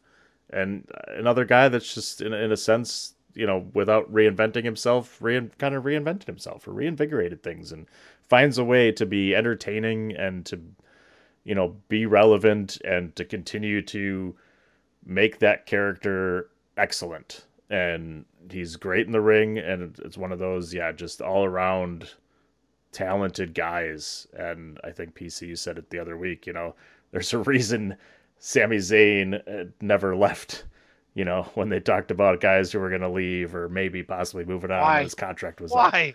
Because he's awesome. what he doesn't better- have to be in the main event. sto- yeah. What do you mean? You're more important than everybody else. You're in the fucking biggest storyline in the world. Yeah. Yeah, and uh, just um, that was one of the funniest things. The, the, these idiots wanted him to go back and doing like you know ladder wars and, and shit, right? I mean, I mean, You on. do that Yeah. shit to get to WWE. Like you said, so Rob. You can have this kind of fun and have a match with Johnny Knoxville and call it your Magnus Opum and make fucking a million dollars that night. Give me a fucking break. Come on. Yes, Yeah. Like you said, Rob, probably, probably you don't like need to be, 250, but whatever. you know, for you don't have to do all the crazy shit. You know, there's a guy who doesn't have to do all the crazy shit, and he's and he's that damn good. He's smart. Smart. All right, gentlemen, that was a lot of fun. Um, one guess each. Uh, each give me one name who you think is in the 81 to 8 to 90 realm. Um, one guess. Just give me one name. I'll, I'll I won't say anything until I get them all. Um, one person you think is ranked 81 to 90 on this list. Uh, Chris, go ahead. We'll let Rob go last. DP after Chris.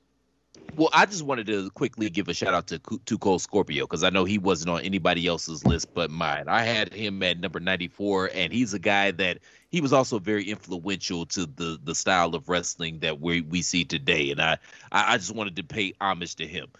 Uh, he, Um, was- somebody- came in like he came in like 190 something. Okay, cool. But shout out to to Cold Scorpio. Um, But that's a the two, not a T double O. one guess, I'm gonna say Dustin Rhodes. Okay. Uh, gold gold dust. I said what I said, sir. I mean, I mean, same guy, like you know, different toilet, same shit. So Dan, do you have a big soliloquy about uh, uh, 2 Cold Scorpio as well, or just got a name? you better, motherfucker. No, I'm kidding. Shout out to Marc Mero for almost making my list. Uh, I'll go with Platt our, would've- thought he- Platt, I- yeah, Platt would have. Hold on, Platt. Platt would have thought. Platt would have thought he contributed to the minority percentage, but not so much. Ernest the Cat Miller did not make my list either.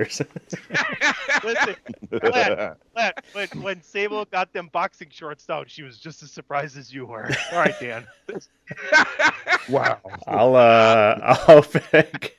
I'll go with. That's funny. I don't care who you are. I'll go with R-Truth. I think R-Truth. Hold on. Hey guys, did you? Sorry, what? Sorry, R-Truth. You said. Our truth, Ron Killings, whatever you want to call him. K Quick. K-Kwik. Remember when we saw K-Kwik?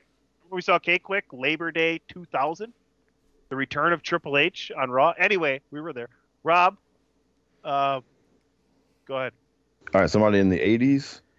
Uh, Finn Balor. All right. So, the answer to all of the people you guys have said is tune in next week to the DWI podcast to see who's 81. Eh, Chris, you had to know this was coming. DT, DP, not surprised. Rob, I'm glad you enjoyed that. Bullshit. Um, but just go ahead and think in your head who is your go make your top 100. Email it to me at pctunney or just pctunney at thechairshot.com or you know at me. Tell us what's going on. We're trying to get Andrew balls. I butt chug salt water all the time, Belaz, to uh, maybe write a judgmental review of, of this list because he submitted one. It's a little different. Um, I don't mean that in a bad way. I mean it in an Asian way. Uh, he'll he'll get that. Uh, Chris is, is fucking losing his shit right now. He, Chris, you might have just pissed your pants. Um, DP, go to commercial before I keep talking. DWI podcast 341. Rob, the motherfucking genius, is with us. We'll be right back with some Seinfeld. Why should you visit thechairshot.com? Thechairshot.com is your home for hard hitting reviews, news, opinion, and analysis with attitude. Why? Because you're smarter than the average fan. Thechairshot.com. Always use your head. Thechairshot.com. Always use your head. Oh yeah, it's all set. They got the bug boy on. The bug boy? Yeah. The little fella's been riding his heart out. They're gonna break his maiden. Really? But it's a little slow out there. Rain last night. Oh, this baby loves the slop. Loves it. Eats it up. Eats the slop. Born to slop. His father was a mutter. His father was a mutter. His mother was a mutter. His mother was a mutter. What did I just say? Yeah. Hey. All right, uh, 600 Papanik to win. That's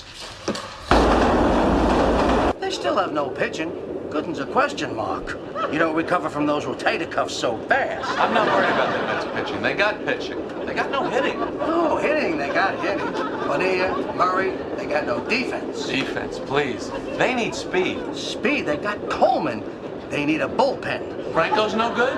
They got no team leaders. They got Franco. What they need is a front office. But you gotta like their chances. I love their chances. Tell you what, if they win the pennant this year, I'll sit naked with you at the World Series. It's a deal. Welcome back, DWI 341. It's Seinfeld time, everybody. Season 3, episode 13, The Subway. You just heard two infamous clips from this episode. I told you, now we're we're we're in the thick of it. Like soak up the au jus, grab the biggest fucking piece of bread you can because there's plenty of sauce that you want to get down your gullet. Uh, it, it just tastes so fucking good right now. You have the the epic Kramer making the Kramer got paid what 18 grand on that fucking bet by the way 30 to 1 600 down. That's 18 grand. F- uh, uh, BTW. Uh, we'll get to that. Jerry can't stay the fuck awake on the subway and ends across from a naked guy and they just talk sports. So those are two iconic conversations. The father was a mutter, the mother was a mutter. The whole foreshadowing of the Mets to be more involved in this show to come. Um, Elaine, a, a very progressive storyline for Elaine, and cheers to Seinfeld for that. And then George, only George, guys. Let's start there. Oh, Chris, Ha- Have you guys ever seen the Oh, movie Derailed with Yeah. um with uh uh Clive Owen, Jennifer Aniston, uh the the the bad guy from Ocean's 12 and Exhibit? Have y'all ever seen that? Like it, it basically played out the same way that this show played out with George getting robbed. You know what I mean?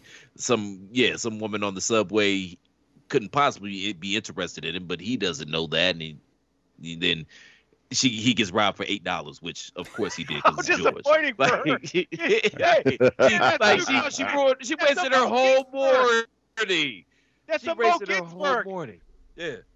She wasted her whole morning with this Vic, you know, be plotting out this Vic and, and this Mark for eight bucks. I I'm, I feel bad for her, quite frankly, because George should have known better. Oh my goodness. Rob, All right. what do you think? Yeah, Rob's. Let me preface it, and we'll get to Dan uh, last here, but on on George, uh, Rob, Rob, I I, I messaged Rob. He, he got me the list. I'm like, hey man, come on right away. Let's let's go. And uh, I'm like, Seinfeld. You can you well, you want to ch- check it out? You don't have to. He goes, oh no, I, I I've seen some, um, but I'm a bigger Curb fan. Chris, Rob's a Curb. Might have to. It, we got another ep- season of Curb, coming, right? Yeah, he's yeah. Larry David confirmed that there's going to be another All right. season. Yes, Then we best gotta do- show we all time, as far as. I'm concerned. So Best gotta- greatest show ever. Okay, Yeah. then the three of us, it's on the docket. We're going to do something for the next season of Curb Your Enthusiasm. So, preface Rob as a Larry David slash Jerry Seinfeld fan. There, Rob, your thoughts on the subway? Okay, well, my favorite one was was Yeah. George. Uh, my favorite one was George, Uh, um, because um, the whole time I was wondering, I was like, okay, where's this going? Like, all right, so he starts perpetrating like he's not unemployed, and right, and then you know, the, then you know, the woman starts, Bears, the Bulls, you know. yeah, right, Legit going to a job interview too. That's great. right, IBM, IBM, up a quarter point. There you go. yeah, and then so I'm like, okay, where's this going? And then you know, he goes back to the room with her, and I'm thinking, okay, I'm thinking, okay, well, there's no way this doesn't go bad for him some kind of way, right? Whatever goes And good. then- Why does George ever have anything good happen?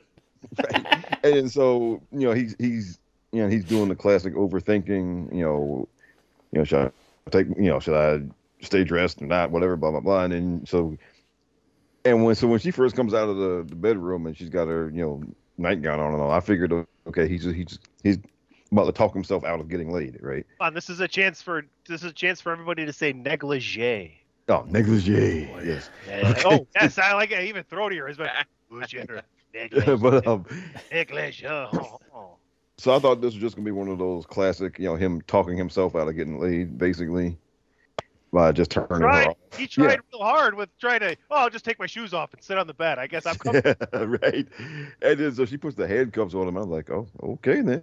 And then, but then, you know, when she gets up to leave, she comes back out with her clothes are back on, and I just, I just bust out laughing. I was like, oh my god, like, oh man, only George, right? And and then she goes to his wallet, and he always got dollars. Oh my god. I wasted your whole my whole morning on you, Dan. What did you think of the George situation? And and and right after you get into that, take us into the fact that we got four separate storylines. yeah, this is like the one time, uh, kind of overall, that uh, George's uh, lack of money and, and everything and never carrying cash or whatever turned out to be a positive. I mean, he It's lost a the suit. Ginsburg. He lost the suit though, uh, so you know there's there's that loss. But uh, yeah, uh, you know it's just it's it's again another yeah it's another just George losing. I mean it's just a constant continuation of a story between him never being able to to get ahead or, or get a win. He has a great shot. He has got a job interview. He could go to, to get this job, an opportunity to start making money again, and instead he walks away with this prostitute or so whoever's going to try and rob him. You know, like what the fuck, Yeah. George? Fucking. That, Chris will be on his third pair of pants by the time you hear him again. Uh, yeah. I'm just saying, man, don't don't never turn down the money for, for the pussy, man. It never goes well, and George is the prime example of that. But they uh you know they literally you know this episode begins you know they're on they're getting on this train well they, they're sitting at the the you know restaurant but they get on the train and then you know you see them get off the train and they all go their separate ways and the storylines start which is really cool you know they all kind of hung a stand there for a second didn't know what to say to each other and just went all right and all walked off which and, was and kind in of fun a very Seinfeld way, there is no like goodbyes. No. You know, there's no. they're all terrible There's no pleasantries. There's no pleasantries on Seinfeld, right they're all How terrible that? people right? Well, and that's what and it continues let's let's get into another storyline, another one that we didn't have a soundbite for. And Elaine is going to a girlfriend's of hers wedding, and it happens to be a lesbian wedding. And the inter there's two things I love about Elaine and her story. And the first one is the interaction with which that seems like to be the Italian mom riding the subway by herself who's done it for 40 years and is shocked that women would get married in the early 90s, right?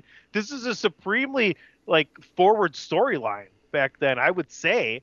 I, I don't remember. I guess like we're on the precipice of Will and Grace and the and Ellen DeGeneres show, right? Or, or Ellen um, on NBC. I don't remember, but it's just it's just a funny thing to see like that was a shocking thing. Like you've rode the subway in new york for 40 years and you're shocked that two women want to get married. To me that's absolutely ridiculous. Now the funniest part about elaine's whole thing and what i almost had as our soundbite is her underlying monologue in her mind while she's waiting for the stop subway to get her to this wedding because she is the best man Rob, this is like reminds me of why she's an SNL great and her comedic genius because you know she had that whole thing recorded and knew exactly how she was going to react to each word going on. I think maybe it was vice versa, but she's fucking brilliant. Oh yeah, and uh, actually, I, it's funny because I just finished watching Veep, you know, I, all the way through. Great show. fantastic Yeah, yeah, and uh, and to me, like the part, you know, when she's talking to the the lady on the subway, I, I was just laughing at that whole thing, the way that turned out. And yeah, I was, I mean, I, I was surprised, really, because again, this was the early '90s. that'd be like And- 93 93.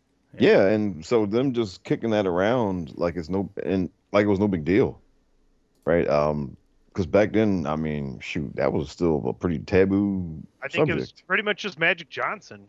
Uh, with thing, talking about you know homosexuality and and like you know and uh, it, it, there wasn't even an LGBTQ situation, right?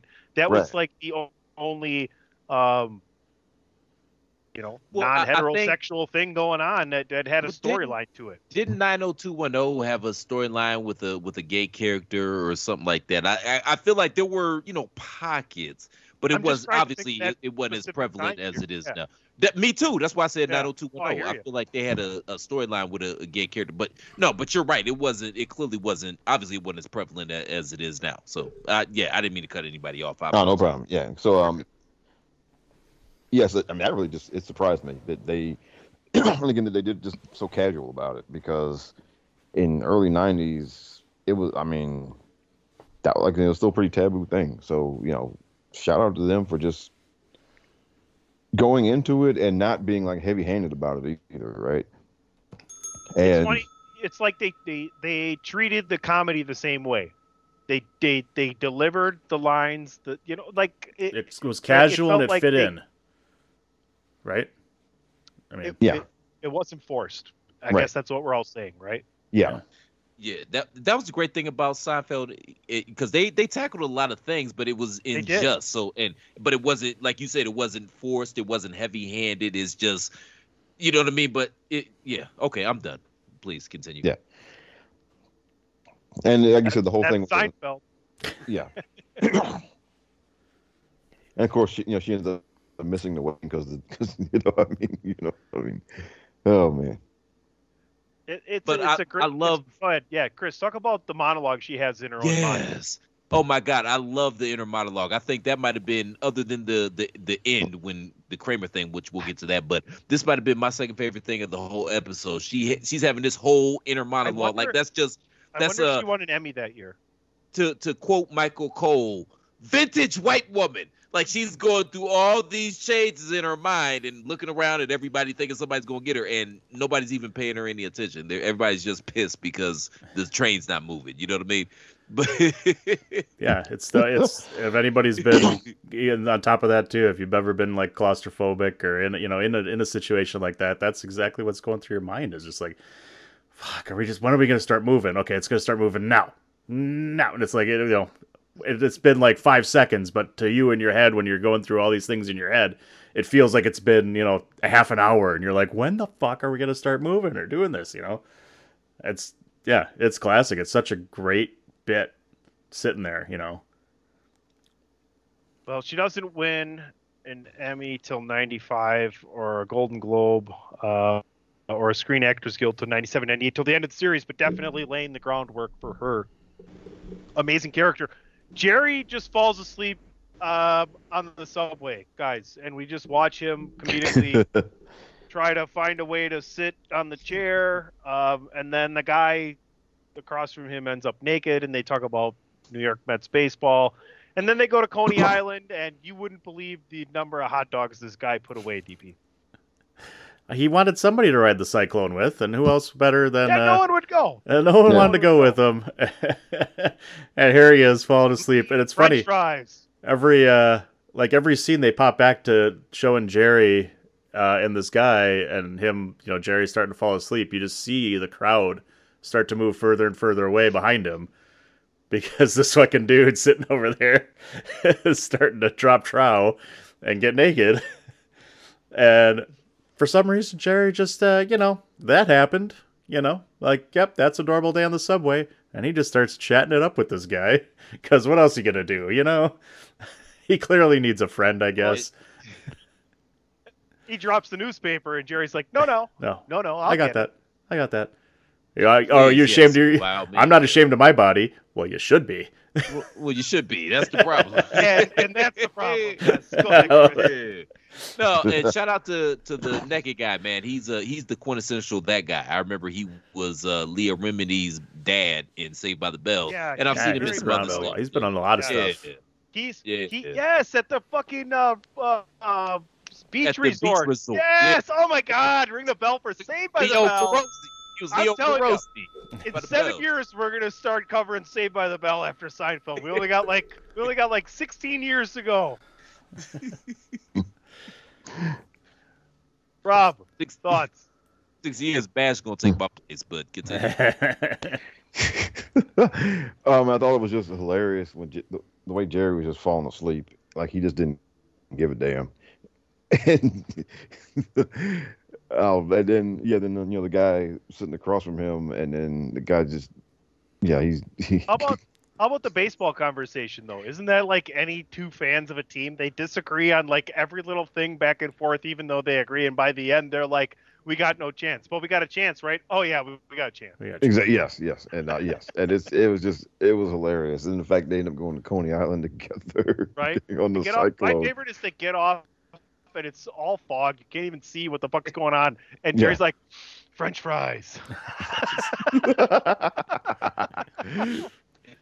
Oh, oh man. All right, let's get let's get to Kramer and his problem with gambling. And Rob, h- h- do you- I mean, have you ever been a gambler? Have you ever bet on anything? Can you relate to his like hearing this information on the subway that no one else has and knows about, and then the comedic back and forth that we played to begin this segment, where the father was a mutter, the mother was a mutter, Yes. Yes. and you know they begin the episode with Jerry having to pay with the pay for the bill because they know he's highly successful and makes way more money than them, and it you know it's just like, hey, yeah, you can afford this. We're not, and they're gone before he even has it.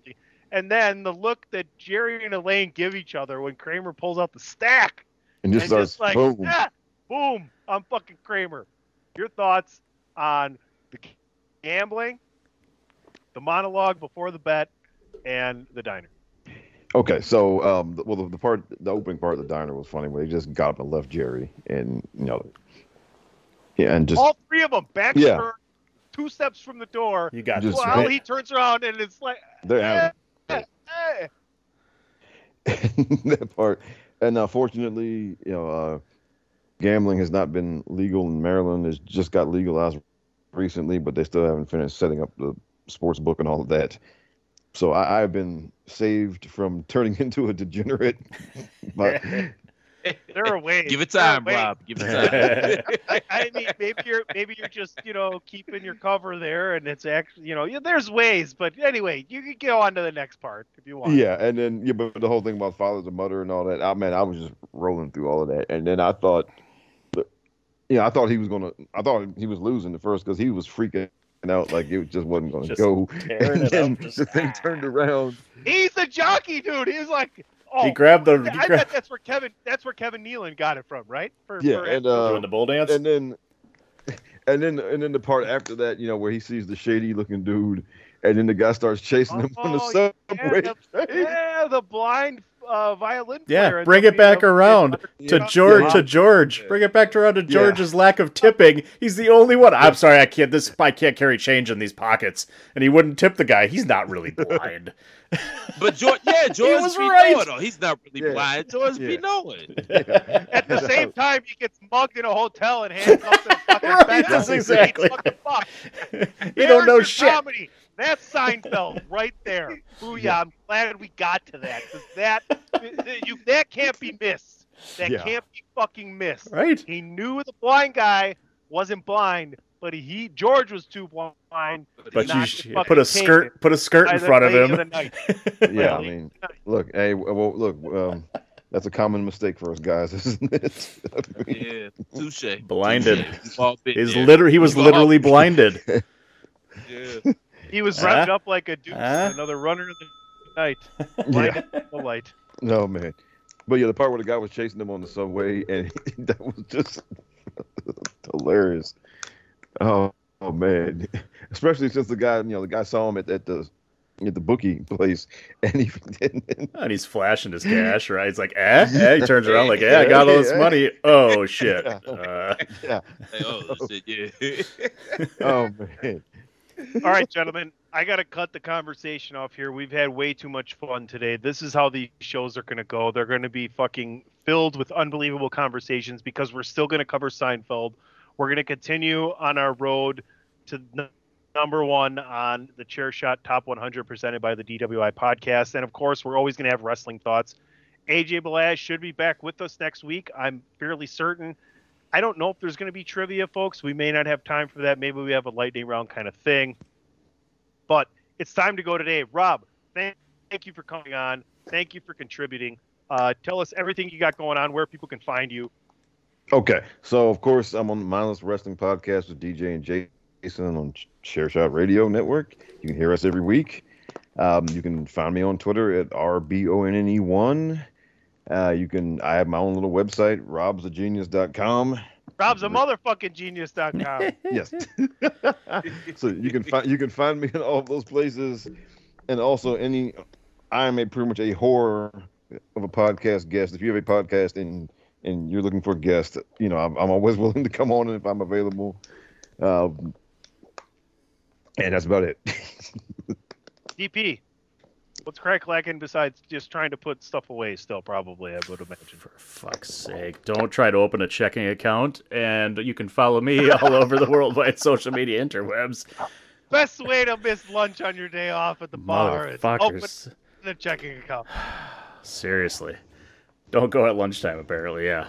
Oh, it's two and a half hours. Not well spent. Friday. Uh, edits me, Friday. DPP. Tuesdays. Tuesdays. Tuesdays. Go on Tuesdays? Yeah, not Friday. Don't Yeah, go on Fridays. Uh, clearly not. I don't know. Anyways, add it to me, DPP, all over the social media interwebs. And uh, make sure you're following this show at Podcast DWI and on Facebook.com slash DWI Podcast. Christopher Platt. Hey man, you guys can find me on Twitter at the Real C Platt. More importantly, make sure you support the movement known as the thechairshot.com by go- going to prowrestlingtees.com forward slash the chair shot and picking up an official chair shot t-shirt. Please and thank you thank you and please. And make sure you check out the uh, triple g canelo alvarez fight this weekend. The first two were classics. I have no reason to believe that this third one isn't going to be a classic as well. All right, presented by Modelo, probably. probably. Either modelo or tecate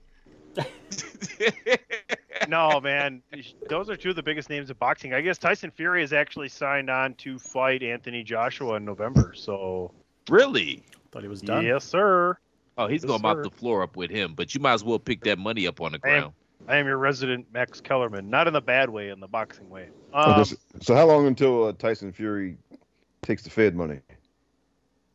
I thought that's where we were heading. When I thought stops- we were heading towards him and when he- McIntyre. when he stops, when he stops making eight figures boxing, because you know he's pulling in at least ten million for this fight, regardless of what happens, right?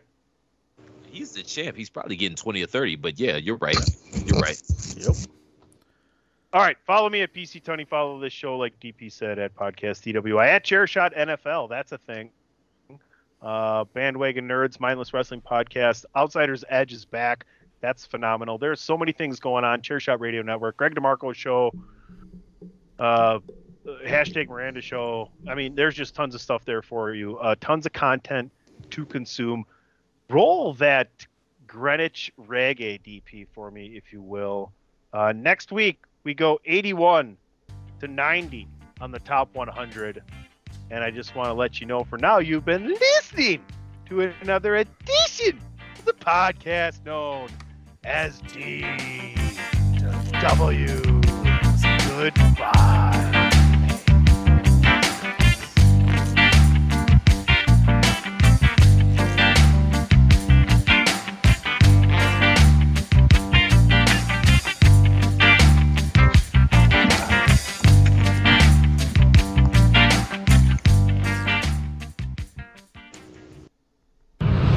TheChairShot.com. Always use your head.